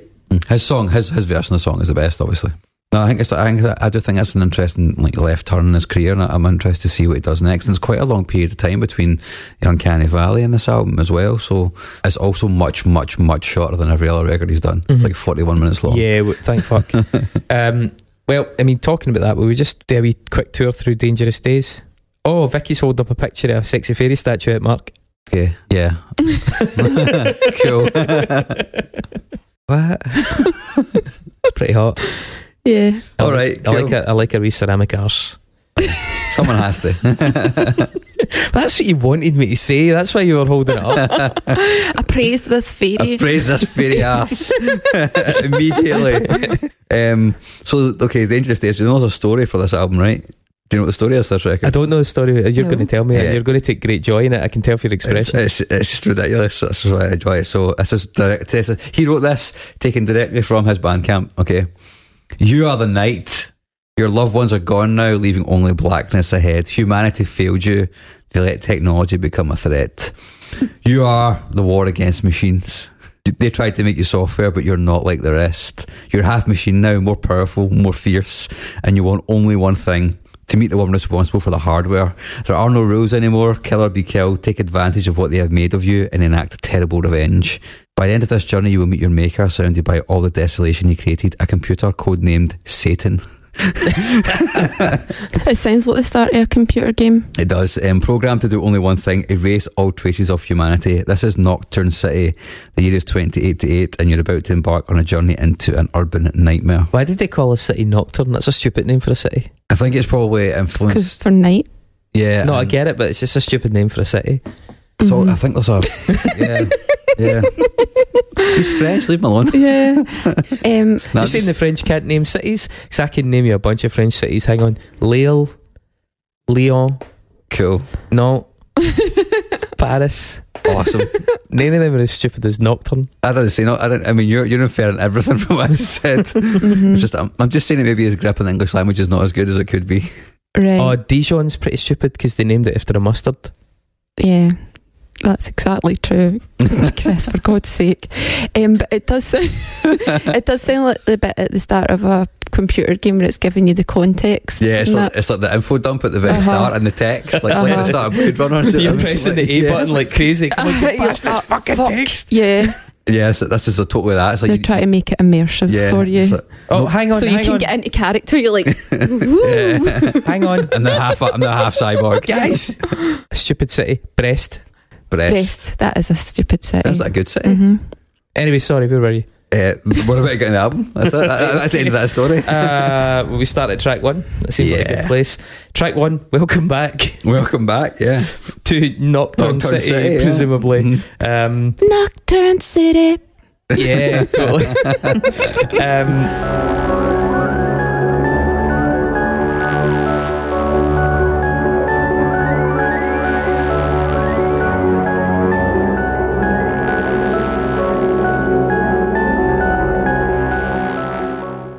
big, doomy John Carpenter esque mid setter uh, Mm, with lots this. of John Carpenter. Yeah, with this wee ARP slowly appearing to the end of it to lead you Mhm. into the next tune. I think it's quite. It sounds like the Halloween soundtrack in places. I think Did you say halloumi? Yes, Halloween. The Halloween it I does. think you said halloumi. Halloween. mm, jeez. I think I'm hungry. Also, I get some Vangelis vibes, like a bit Blade Runner too. Mm. I suppose it's, it's it's like it's one of those intro tracks. We've been we've been stumbling across them for the last few weeks, haven't we? Just wee daft intro bits. Mm. Mhm. Um, Perturb. He's got his own theme. Yeah, he's got his own theme. Yeah, mm-hmm. uh, Perturbator's theme track too.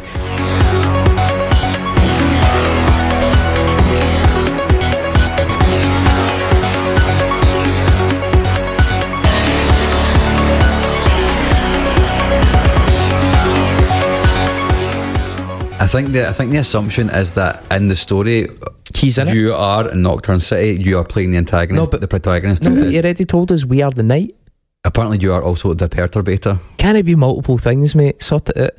Um, But it, it, it's not the whole point of him. He's doing soundtracks for films that don't exist. yeah. Yeah. hmm So this is. I just want to know if I'm film. if I've been cast as perturbator or cast You as have, the yeah. night. Because the night's I would say that's a bigger role. How do you do it? Hang on, Yeah, I'm you're putting doing my a good arms out job. wearing a black jumper there. Doing a good job That was that. all right. Yeah. Um, so yeah, so the the ARP that is the main part of Perturbator's theme appears just at the end of Welcome Back. Then it bursts through, and it's I mean it's just this big charging silly opener proper with Mhm. really frantic arpeggiator in it. You know, it's just fucking it is dragon soup. Yeah, uh, in, pretty in much. music. You know, There's there's a piano sound in it, which sounds a bit like a music box almost, which is pretty cool. Um, I've written it's hyperactive. uh, very much so. It's it's the song's probably a bit long, and I think that's a criticism for pretty much most of the so- uh, maybe all the songs on this record and this album in general. I think it's too long, but I I, cre- I appreciated like straight away. Like I I was like I appreciate your dedication, your fucking vision, mate, on yourself. you know, you, if you're going to go for it, just go for it, right? And yeah, it totally tracks with like the whole vibe of of, of what he's going for in this record. Um, it's very ridiculous. It's it's just very it's just very. uh, raw power. This is Third when my character comes in. is this your one? This is my character, yeah. I'm Right. raw power.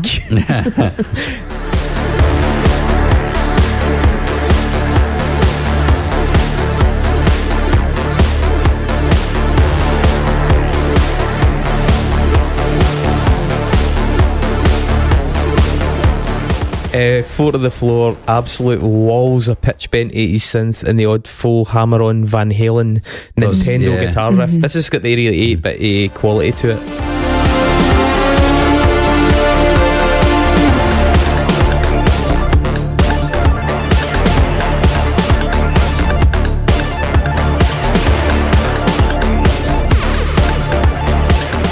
I'm fairly certain that that 8 bit thrumming sound is actually the sound Pac Man makes when he dies. Right, Pretty I mean, sure it, that's what it, it is. definitely sounds like a, Yeah, a mhm. sample. Like it's maybe being applied to keys and you can then play it up and down. you know, This is the song with the Mario coin, the Mario coins, which have definitely been put in sample, sampled and used in a keyboard as well. Around three minutes, it just comes in and you're like, oh, fuck, am I going to become the cat or am I going to get the fucking fire flower? I think what, what's happening next? Sorry to gender You know? here, but are you Pac Man or Ms. Pac Man?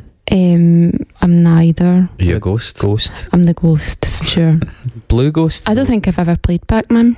Really? Mm-hmm. Is it Inky Binky something in Clyde? There's the, the name of the four ghosts. Is that true? Inky Binky, I can't remember the third That's one. definitely going to come up in the pub quiz at some point, and Yeah. I'm going to wish I'd listened to you more. Yeah, Inky Binky, I can't remember the third one, but yeah, Inky Binky something in Clyde, yeah. Oh, there you go. Right. Answers on a postcard. Um, yeah, it's got a lot of 8 bit going on it. Track 4, Future Club, Slow Burner.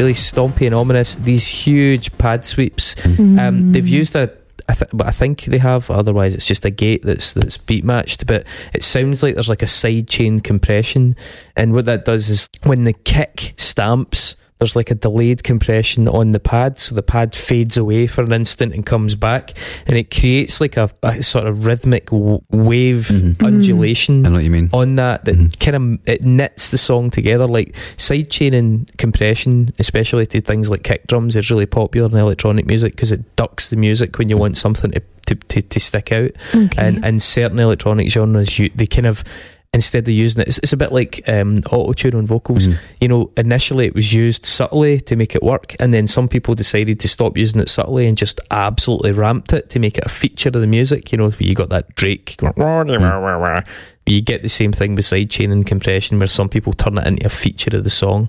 So yeah um I'll take your word for it. yeah It's got a cool effective build up and release. I think this song is one. It's one of his better known tracks for sure. The opening synth riff, riff is is something a lot of people associate with him. I think. Um, it actually really does sound like somebody in the eighties is writing a song of what they think might be playing in the club in twenty eighty eight. And yeah, the main beat of this song and the synth sounds are perfectly chosen, and and it's just mean. It sounds like a mean song.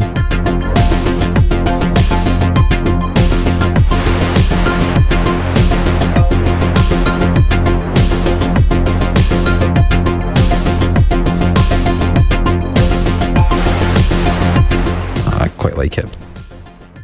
War Against Machines, track five. We seem to jump for a club to all out war. That Yeah, it's, seems it's, a bit. it's like that start of the. Terminator when the Terminators are like like crunching over human skulls. Yeah. you know, it sounds like that. But I mean, to go straight out the club into war. It's like that bit in Blade when they're all dancing and then the blood comes down. yeah, So they're in the club and then it starts getting or maybe it's like testy. here's people having fun. Cut to cut to the antagonist who's just crushing skulls. Mhm. Or it's like the bit in Starship Troopers where the boy gets his head blown off in training. Yeah, Um, War Against Machines, really on the nose for this genre, Mhm. title wise especially.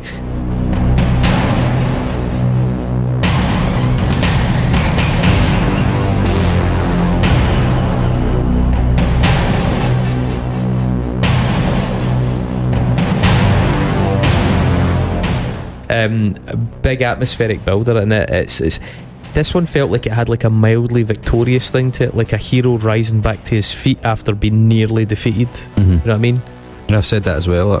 when the crystalline synth, sounding synth, comes in towards the ends, that's when it really gets that kind of hopeful feel.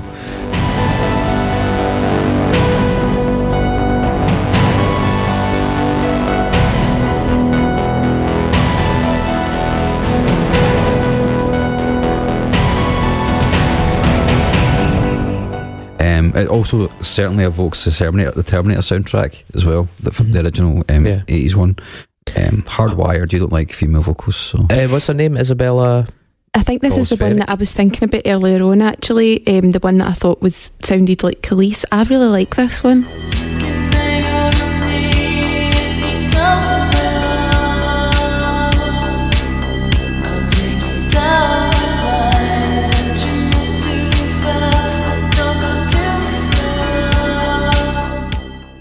I think the lyrics kind of talk about like a sexual encounter or perhaps a love affair with an android. So clearly, this is like the love Wait a minute. moment So in the we've story. gone for the club to all out war against the machines. To back, fucking a machine. Back to shagging. yeah, yeah, pretty much. Mhm.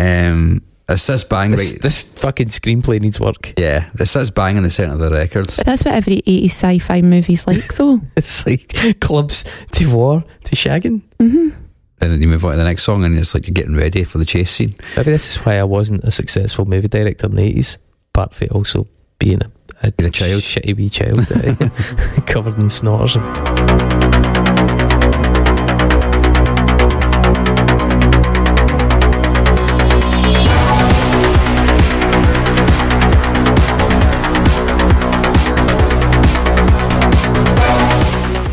Um, she is young. She She's is beautiful. beautiful. She is next.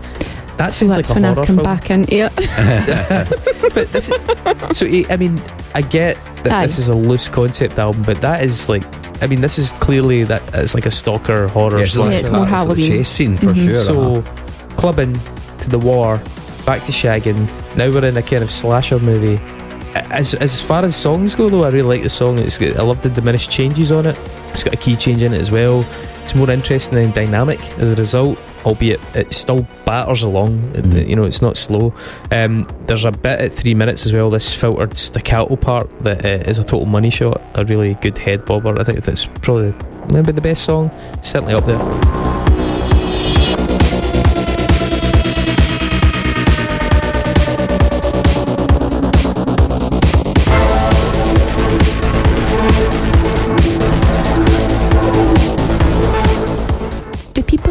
Gigs dance along to this?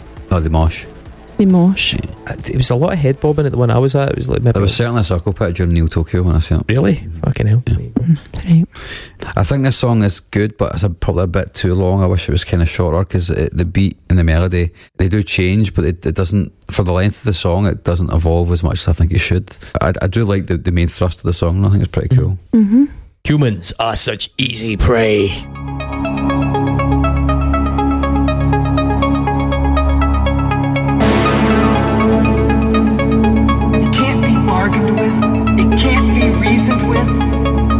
Doesn't feel pity or remorse. Lovely Terminator uh, sample there from Kyle Reese. You can't, can't be bargained with. It can't be reasoned with. Yeah. On the nose as well, isn't Yeah, it? totally. It, it commits big time to the evil monster supervillain thing. Totally, Like it's really yeah. huge and really silly, Uh-huh. but I mean, in the context, it works, right? It's got like a little hopeful bit in the middle, just like for a little section, and then it goes back to just fucking robots stomping skulls.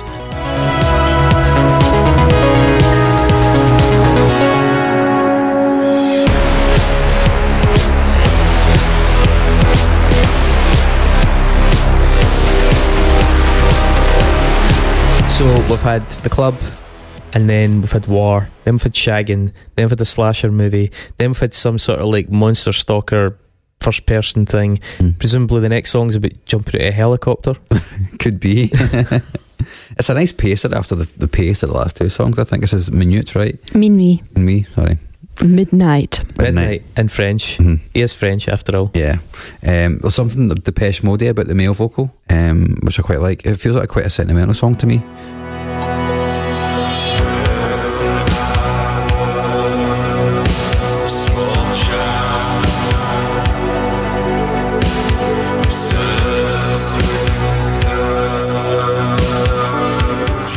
And there's like a Vangelis style synthy organ part towards the end. All right. It's fine. I think this is one of the songs I'd leave off the record. It is a bit long. Yeah. Um, Satanic Rites is the next one. So we're into the occult now. Yeah. Cold, yeah.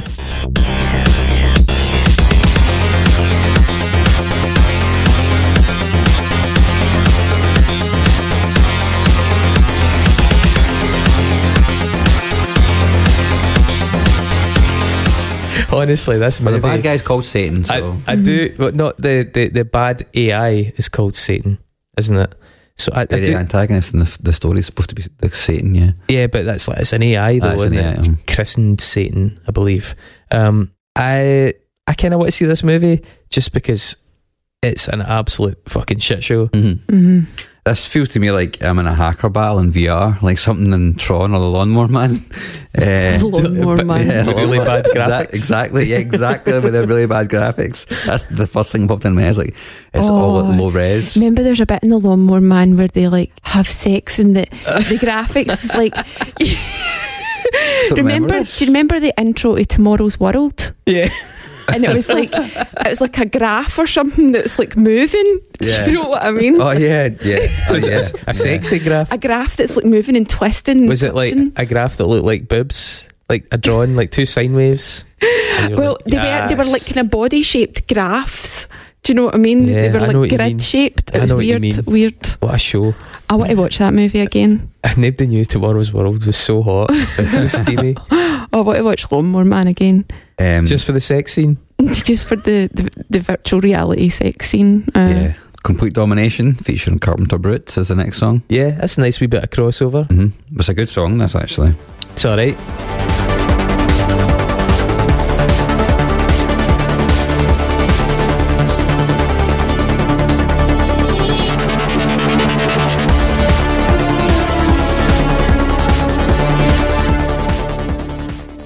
right. It's kind of got more industrial feel, I think, and it, I- I've kind of written here. Um, it feels like I'm fighting the mate the last boss on like a rain-soaked platform in a bullet hell style game. Like a bullet hell game is like when it's just like loads of particles on screen and you need Yeah, to yeah. yeah. Um, What do you need to do? basically, you need to like kill the enemies whilst you're getting shot at, and it's Ah. like it's like totally overwhelming information. They're like they're, they're those games that get mad slowdown because there's so many things getting Mm. fired at you. Like there's basically like one square that you can go on to avoid all the bullets as they're flying round you. Oh. You know what I mean? It's it's, Uh-huh. a, it's like a huge Japanese thing. yeah, there's a, there's a Oh, game sounds called like me at work. There's a game called Returnal which came out in PlayStation Five, which has got a big element of that, and it's set in 3D. It's like in, th- obviously in 3D, and it's fucking s- superb, man. But I like I, I like that because it, it kind of remind me of being like a bullet hell style game. So Mm. yeah, Yeah, because those games are pure ultra adrenalized. Like you just get so angsty, just missing stuff, and just there's so many pixels moving and flickering, and Mm-hmm. and slow down. Goddamn, Yeah. slow down. uh, Last Kiss, um, pretty chill. Well, it's last kiss. Yeah. Should be.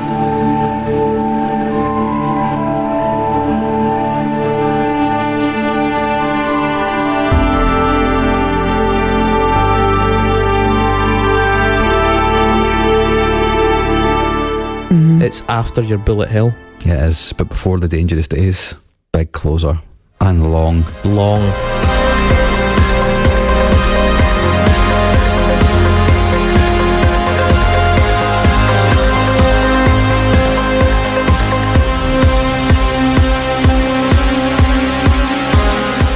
He was like, "This album's no long enough. It's an hour and eight minutes long. Yeah, Just this song."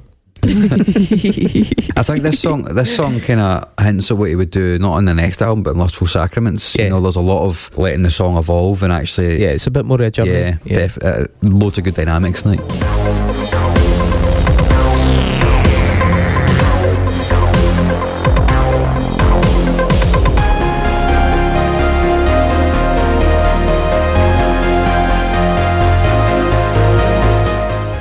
problem is you're yeah. kind of burnt out. by Yeah, yeah. By the time you get here, like, I wish I'd got here like three or four songs earlier. Yeah, Um, You know, Agreed. Well, so in terms of picking a perturbator record, it's not that easy because they're so fucking similar. It was really, really worthwhile mentioning him hmm because I think it's a compelling genre and there's a lot about it that I quite like. I love the fact that it's appealed to this total geek culture. If they found a nation, he would be doing the national anthem.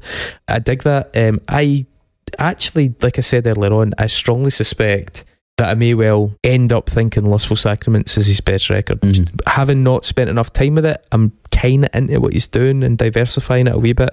If you only had one record, Perturbator would be great. Uh, it's just a bit exhausting because there's Mm. so much of it, and almost all of it could be trimmed down. Yeah, like I said at the start of this, uh, doing Dangerous Days a record, I, I, admire his commitment to the vision, even if he has rinsed it. And I think, he, like I said, I think he probably is aware of the fact that he's rinsed it at this point, hence his complete change. change in direction. I do enjoy the record, even if it is a bit too long. When it hits, it hits really well. I think when when his songs hit, they land really fucking well, you know. And he takes some risks on this record. I like it. I don't think I don't I don't know if I'll ever come back to this genre. To be honest, um, we might. But if we don't, I think this is probably probably a good example to talk about in this yeah, show. if you're if you're planning on ripping off the mafia, hijacking a car, mounting the curb, and committing some gory murders, then this is your this is the tunes that you should have on. Yeah. or if you want to pretend you're a hacker in a film and you're doing your work. Yeah. I've Or if you some just have a bunch of little statuettes of sexy Yeah. you, you could you couldn't go wrong with this one. It's good. Um, Uncanny Valley is similar. Vicky, you preferred it. I think it's probably got a couple of better songs in it, but also the dubsteppy parts in it didn't work for me. The two albums before are okay. Yeah, it's it's good. It's a it's a it's a kind of Goldilocks zone, Mhm. I think, of that period of his career. So, see, listening to these albums, do you listen to them? Do you go back to them? Or is it just more like an intellectual exercise of appreciation? Do you know what I mean? They're not essential listening, and I don't Mm. listen to them recreationally very often. I would And when you're going to see them, is it more out of curiosity? no. It's it's fun music to see Mhm. live. I Mhm. mean, I will say when I saw him and I didn't think he was playing much. I felt a wee bit shortchanged, but I would have liked to have seen the one Mark saw with the live drummer because the atmosphere's good and. It's powerful music live. Like it's Sure. very thick sounding. You know, what I mean, you'll go and see some gigs and they're a bit weedy. This sounds dense and it's got a lot of impact and it's very melodic as well. Mhm. You know, what I mean, that's the one thing about it. It's maybe too melodic and cheesy at points, Mhm. but it's very melodic and it, it has a. It's it's kind of fun. Like Mhm. it's fun music. Yeah. I certainly can see what he's going for and I can appreciate that and I think it's interesting. I think it's there's fun elements to it as well. I just don't know if there's anything deeper than that to Yeah. it for me, which makes it quite tedious after a while. It's monotonous. Isn't it? Um, I think that I do like 80s style soundtracky type music. For example, I love the soundtrack to Mandy, which was Jóhann Jóhannsson. And that's got synths in it, but it's obviously a lot slower.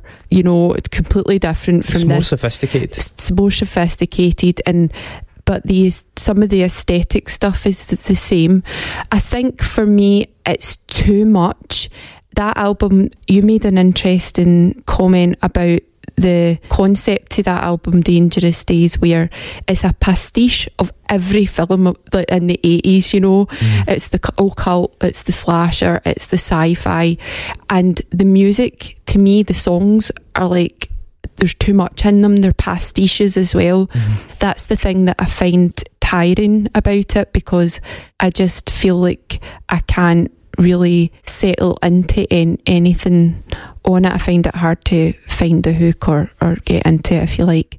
I can imagine from what you've said that it probably is good to see live. I certainly do like you mentioned before Blanck Mass and things like that. Mhm. Um, and I can see how that could be powerful. And, and I went to see John Carpenter, and that was good.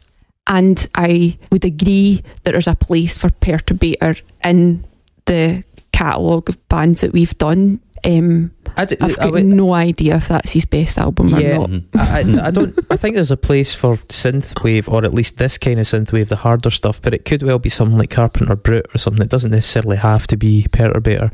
I um, don't want to put words in your mouth here, but sometimes when you're listening to it, you're not sure if it's being quite ironic, and that can be quite off-putting because you don't want your music to necessarily be. Mm, I didn't really Ironic. think that much about that. Really, it wasn't so much. that I was thinking, oh, is he being one of these like pretentious, ironic people that's just doing a kind of parody? Or, or I, I didn't think that. It was, it was more that I couldn't, I couldn't grab onto anything. Yeah. Nothing to engage with. I couldn't. Uh, it was very difficult. And when something did, when there, when there was something that I could grab onto, it, it, it stuck out like Yeah. a sore thumb, and I was like trying to Thank catch goodness. it. Yeah. But yeah, Oh, it was. I was glad that I had an opportunity to spend time with his back catalogue actually, and to find out what it was, so that I know what people are talking about when they when Yeah, they talk about him. Glad that you don't have to spend more time now Mhm. listening. yeah, and the thing is, if I heard it, I, I, I don't fit, think it's it's not grating. It doesn't like annoy me. I'm not like, oh, turn that off. It's not that. It's just when you're trying to listen to it and you're trying to find something to engage with. I found it. I f- I found it more of an intellectual exercise. Yeah, yeah. hmm Ah, that's totally fair. Okay. Yeah. Cool. So, Nexus time. Nexus time.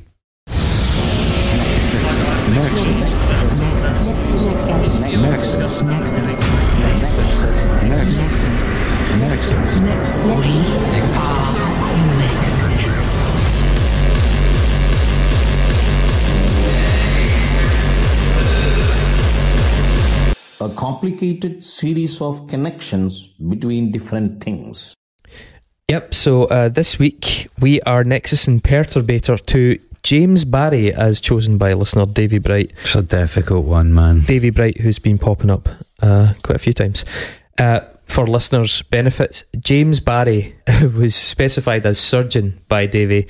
I'm assuming there's a lot of James Barrys in the world. Yeah, there was Um, another one who's an artist, I think. Yeah. So, uh, just to give you a little bit of backstory here, James Barry was a famous military surgeon in the British Army, originally from Cork in Ireland.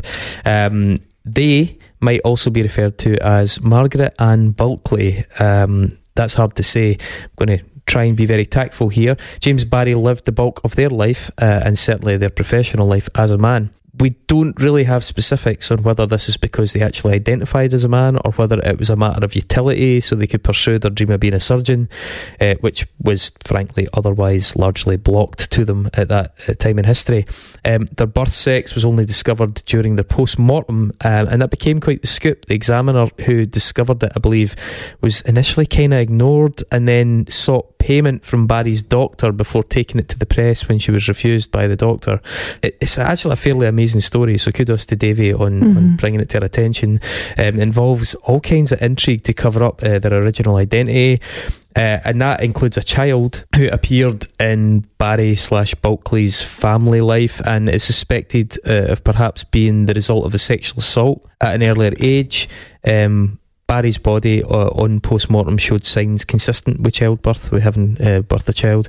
Uh, Barry was also at one point embroiled, ironically, in a homosexuality scandal right. Yeah. after they were accused of committing quote buggery with their friend Lord Somerset. Um, it isn't clear whether that was fabricated uh, and purely a coincidence, or whether indeed Barry did have some private sexual experiences with trusted persons. There's all kinds of fascinating stuff about how uh, they assumed Barry was like prepubescent. a prepubescent boy. boy, and like, it, it- there's also so did you see some of the portraits by the way some of the portraits look like they were like done by a prepubescent boy in, in primary school They also had uh, specified that they didn't want to be examined after they died. to be buried in the bed sheets that they died in, just literally just rolled up and buried that way. Yeah, so it was never discovered. Fascinating figure, fascinating Mhm. figure. Um, but yeah, Mark, technically Perturbator was your choice. So do you want to go first? Yeah, sure. So, um, Carpenter Brut appears in this Perturbator album.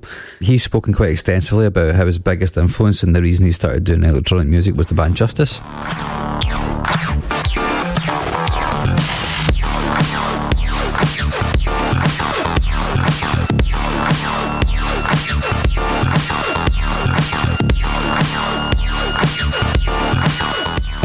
Fellow fellow French electronic act.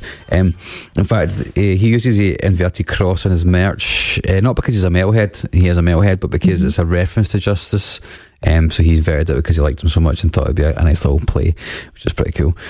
F- uh, I believe Justice uh, remixed Human After All by Daft Punk. And there's a DJ Mehdi song um, called Signatune, which was created by a beat um, from, from Javier, um, who's in Justice. And is, uh, was then later remixed by Thomas Bangalter from uh, Daft Punk too. So there's a couple of connections there between Dus- Justice and Daft Punk. If you if you would cast your mind back to the Daft Punk episode, I'd rather not. um, their second album, Discovery, was accompanied by an anime film called Interstellar 5555. Yeah. Um, that film was made by uh, Toei Animation and directed by Kazuhisa Takenouchi with supervi- supervision from uh, uh, a guy called uh, Leiji Matsumoto. Um, I don't much. I don't know much about anime or manga, so forgive me if I fuck this next part up. I'm sure some um, listeners will correct me if I get it wrong. But Matsumoto is uh, really famous for his space operas. Um, one of his most well known is Space Pirate Captain Harlock, which is a, an anime set in the year 2977, where humans have become a spacefaring civilization but have come under attack from a group called the Mazone. He decides to lead a crew of outlaws to save the Earth. Um, Just- I'm just thinking of sexy fairy ornaments on the mantelpiece as someone's watching that. Yeah. Um, so throughout the story, they actually make several references to real life events that happened in the past, historical battles from the past specifically. One of which being the Battle of Waterloo.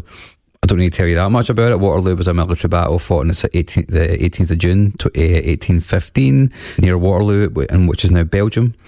Um, James Barry, who served in the army for 46 years, was a celebrated doctor who and surgeon who assisted uh, the wounded in the Peninsular War at a military hospital in the Plymouth, and by treating French so uh, French prisoners from Waterloo, in addition to doing stints in South Africa and Canada. Well done. All right. Good. Becky? Yeah. Yeah, I was so worried earlier on that I wasn't going to be able to make a link because it was It's hard. it was it's hard. yeah. but I, I did. Okay, so as we mentioned earlier, Chris, you mentioned that um, James Kent, Perturbator's dad, is Nick Kent, uh, a British music journalist known for having played in an early incarnation of the Sex Pistols, but best known for his writing for the NME in the 1970s. So in 1952, the Accordion Times and Musical Express was bought by London music promoter Maurice Kinn for £1,000, just 15 minutes before it was due to be officially closed, and then was relaunched as the New Musical Express. Maurice Kinn turned the NME into the world's foremost music paper, and when he sold it to the International Publishing Corporation 11 years later, it was selling 350,000 copies a week. I wonder how many copies a week it sells now. 350? Um, yeah. Maurice Kinn, um, according to the journalist Chris Hutchins writing for The Guardian, was one of the most influential figures on the international music scene from the mid 1950s when he staged the first all star jazz concerts at the Royal Albert Hall. He was respected and feted by several musicians, including Frank Sinatra, whose career he helped revive in the 1950s. I think he had written a, a very reverential piece about Frank Sinatra and that kind of revived his career. And then after that, him and Frank Sinatra became really good pals. He was good pals like the Rat Pack and things like that. Um, Sammy J- Davis Jr. played his first gig in Britain in this guy's house and everything. So um, Frank Sinatra, as well as being one of the world's best selling artists of all time, also forged a very successful career as a film actor, playing roles in Guys and Dolls, High Society, and the original Rat Pack version of Ocean's Eleven in 1960. The role played by Sinatra in Ocean's Eleven was that of Danny Ocean. In the 2001 remake of Ocean's Eleven, who played Danny Ocean? George Clooney? It was George Clooney. And as well as being your Mo's favourite heartthrob and an Academy Award winning actor, George Clooney has also turned his hand to directing films mm-hmm. such as Good Night and Good Luck and political drama Ides of March.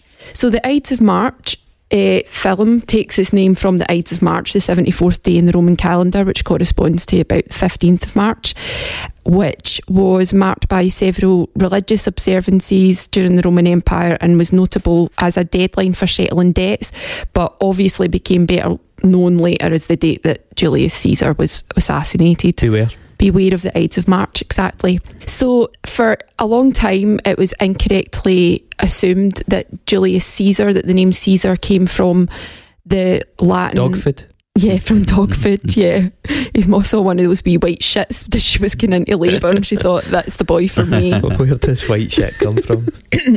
So it was incorrectly assumed that Caesar came from the Latin word for womb, which is like seso or something like that, but it's not. It, um, it comes from something else, um, and they thought it came from the Latin word for womb because there was a rumor that Julius Caesar was born by C-section Yeah. right? But that was that's incorrect. C sections actually um, were called caesarean sections because uh, during the Roman Empire it was thought as bad luck or inappropriate or whatever to bury a woman if she was pregnant. So they would like cut her open first and take the baby out, and so the caesarean bit comes from the Latin word for womb, the C section. So the first person to ever perform a C section and have both the baby and the mother survive was this James Barry Oh wow. So that's incredible. That's there a you go. fucking strong ending there. Yeah. Mhm. Okay. Perturbator uh, is in that aforementioned documentary Rise of the Synths uh, that, as we said, was started in a Kickstarter, ended up being narrated by John Carpenter. It's got interviews with Gunship, Carpenter Brut, Electric Youth, and a whole bunch more. And in that, the people discuss some of their key inspirations, including Giorgio Moroder, Tangerine Dream, and Vangelis. Uh, Vangelis is famous for a lot of movie soundtracks. Um, he also wrote scores for NASA and a number of space missions, including the Mars rover and Philae's landing on Comet 67P. Uh, Vangelis also composed an original piece of music for the funeral of Stephen Hawking in 2018.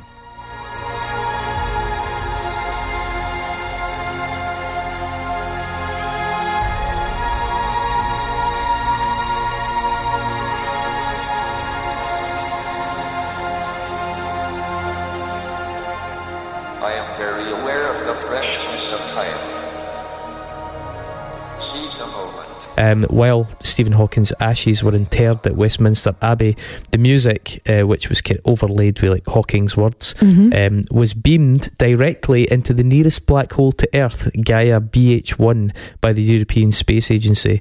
That's Um, so cool. He would have loved that, man. Uh, I will also point out that Vangelis did hand out 1,000 copies of the song on CD, which is probably just about as useless as the signals being beamed into a black Yeah. hole. Mhm. Um, Mhm. but yeah. That's in a landfill now.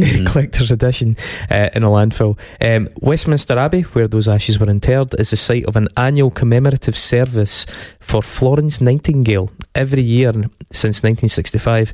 The chapel there was also rededicated to her by the Dean of Westminster on the 100th anniversary of her death, and there's a huge stained glass window depiction of her.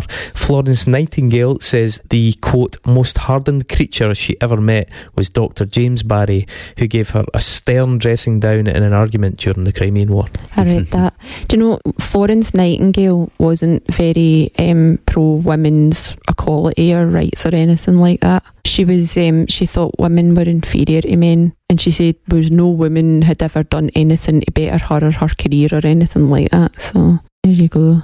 Until she was wrong. Take your grievances to her stained glass window. Mhm. Um, yeah, cool. Thanks for that, Davey. That was a really interesting. Story. Yeah, it was to interesting. Uh, and Apparently, Rachel Weisz has the rights to a film about. She wants to make a film about this James Barry. that'd be good. Eh? Um, but it's still Um, in. that wasn't. I, I know that sounded like I was being deadpan, but that would be good. It's a really be good, interesting yeah. story. Okay, so Vicky, uh, I believe you've got a selection for the album that we're going to cover next week. Yes, we're going to be doing the Black Heart Procession and the album three.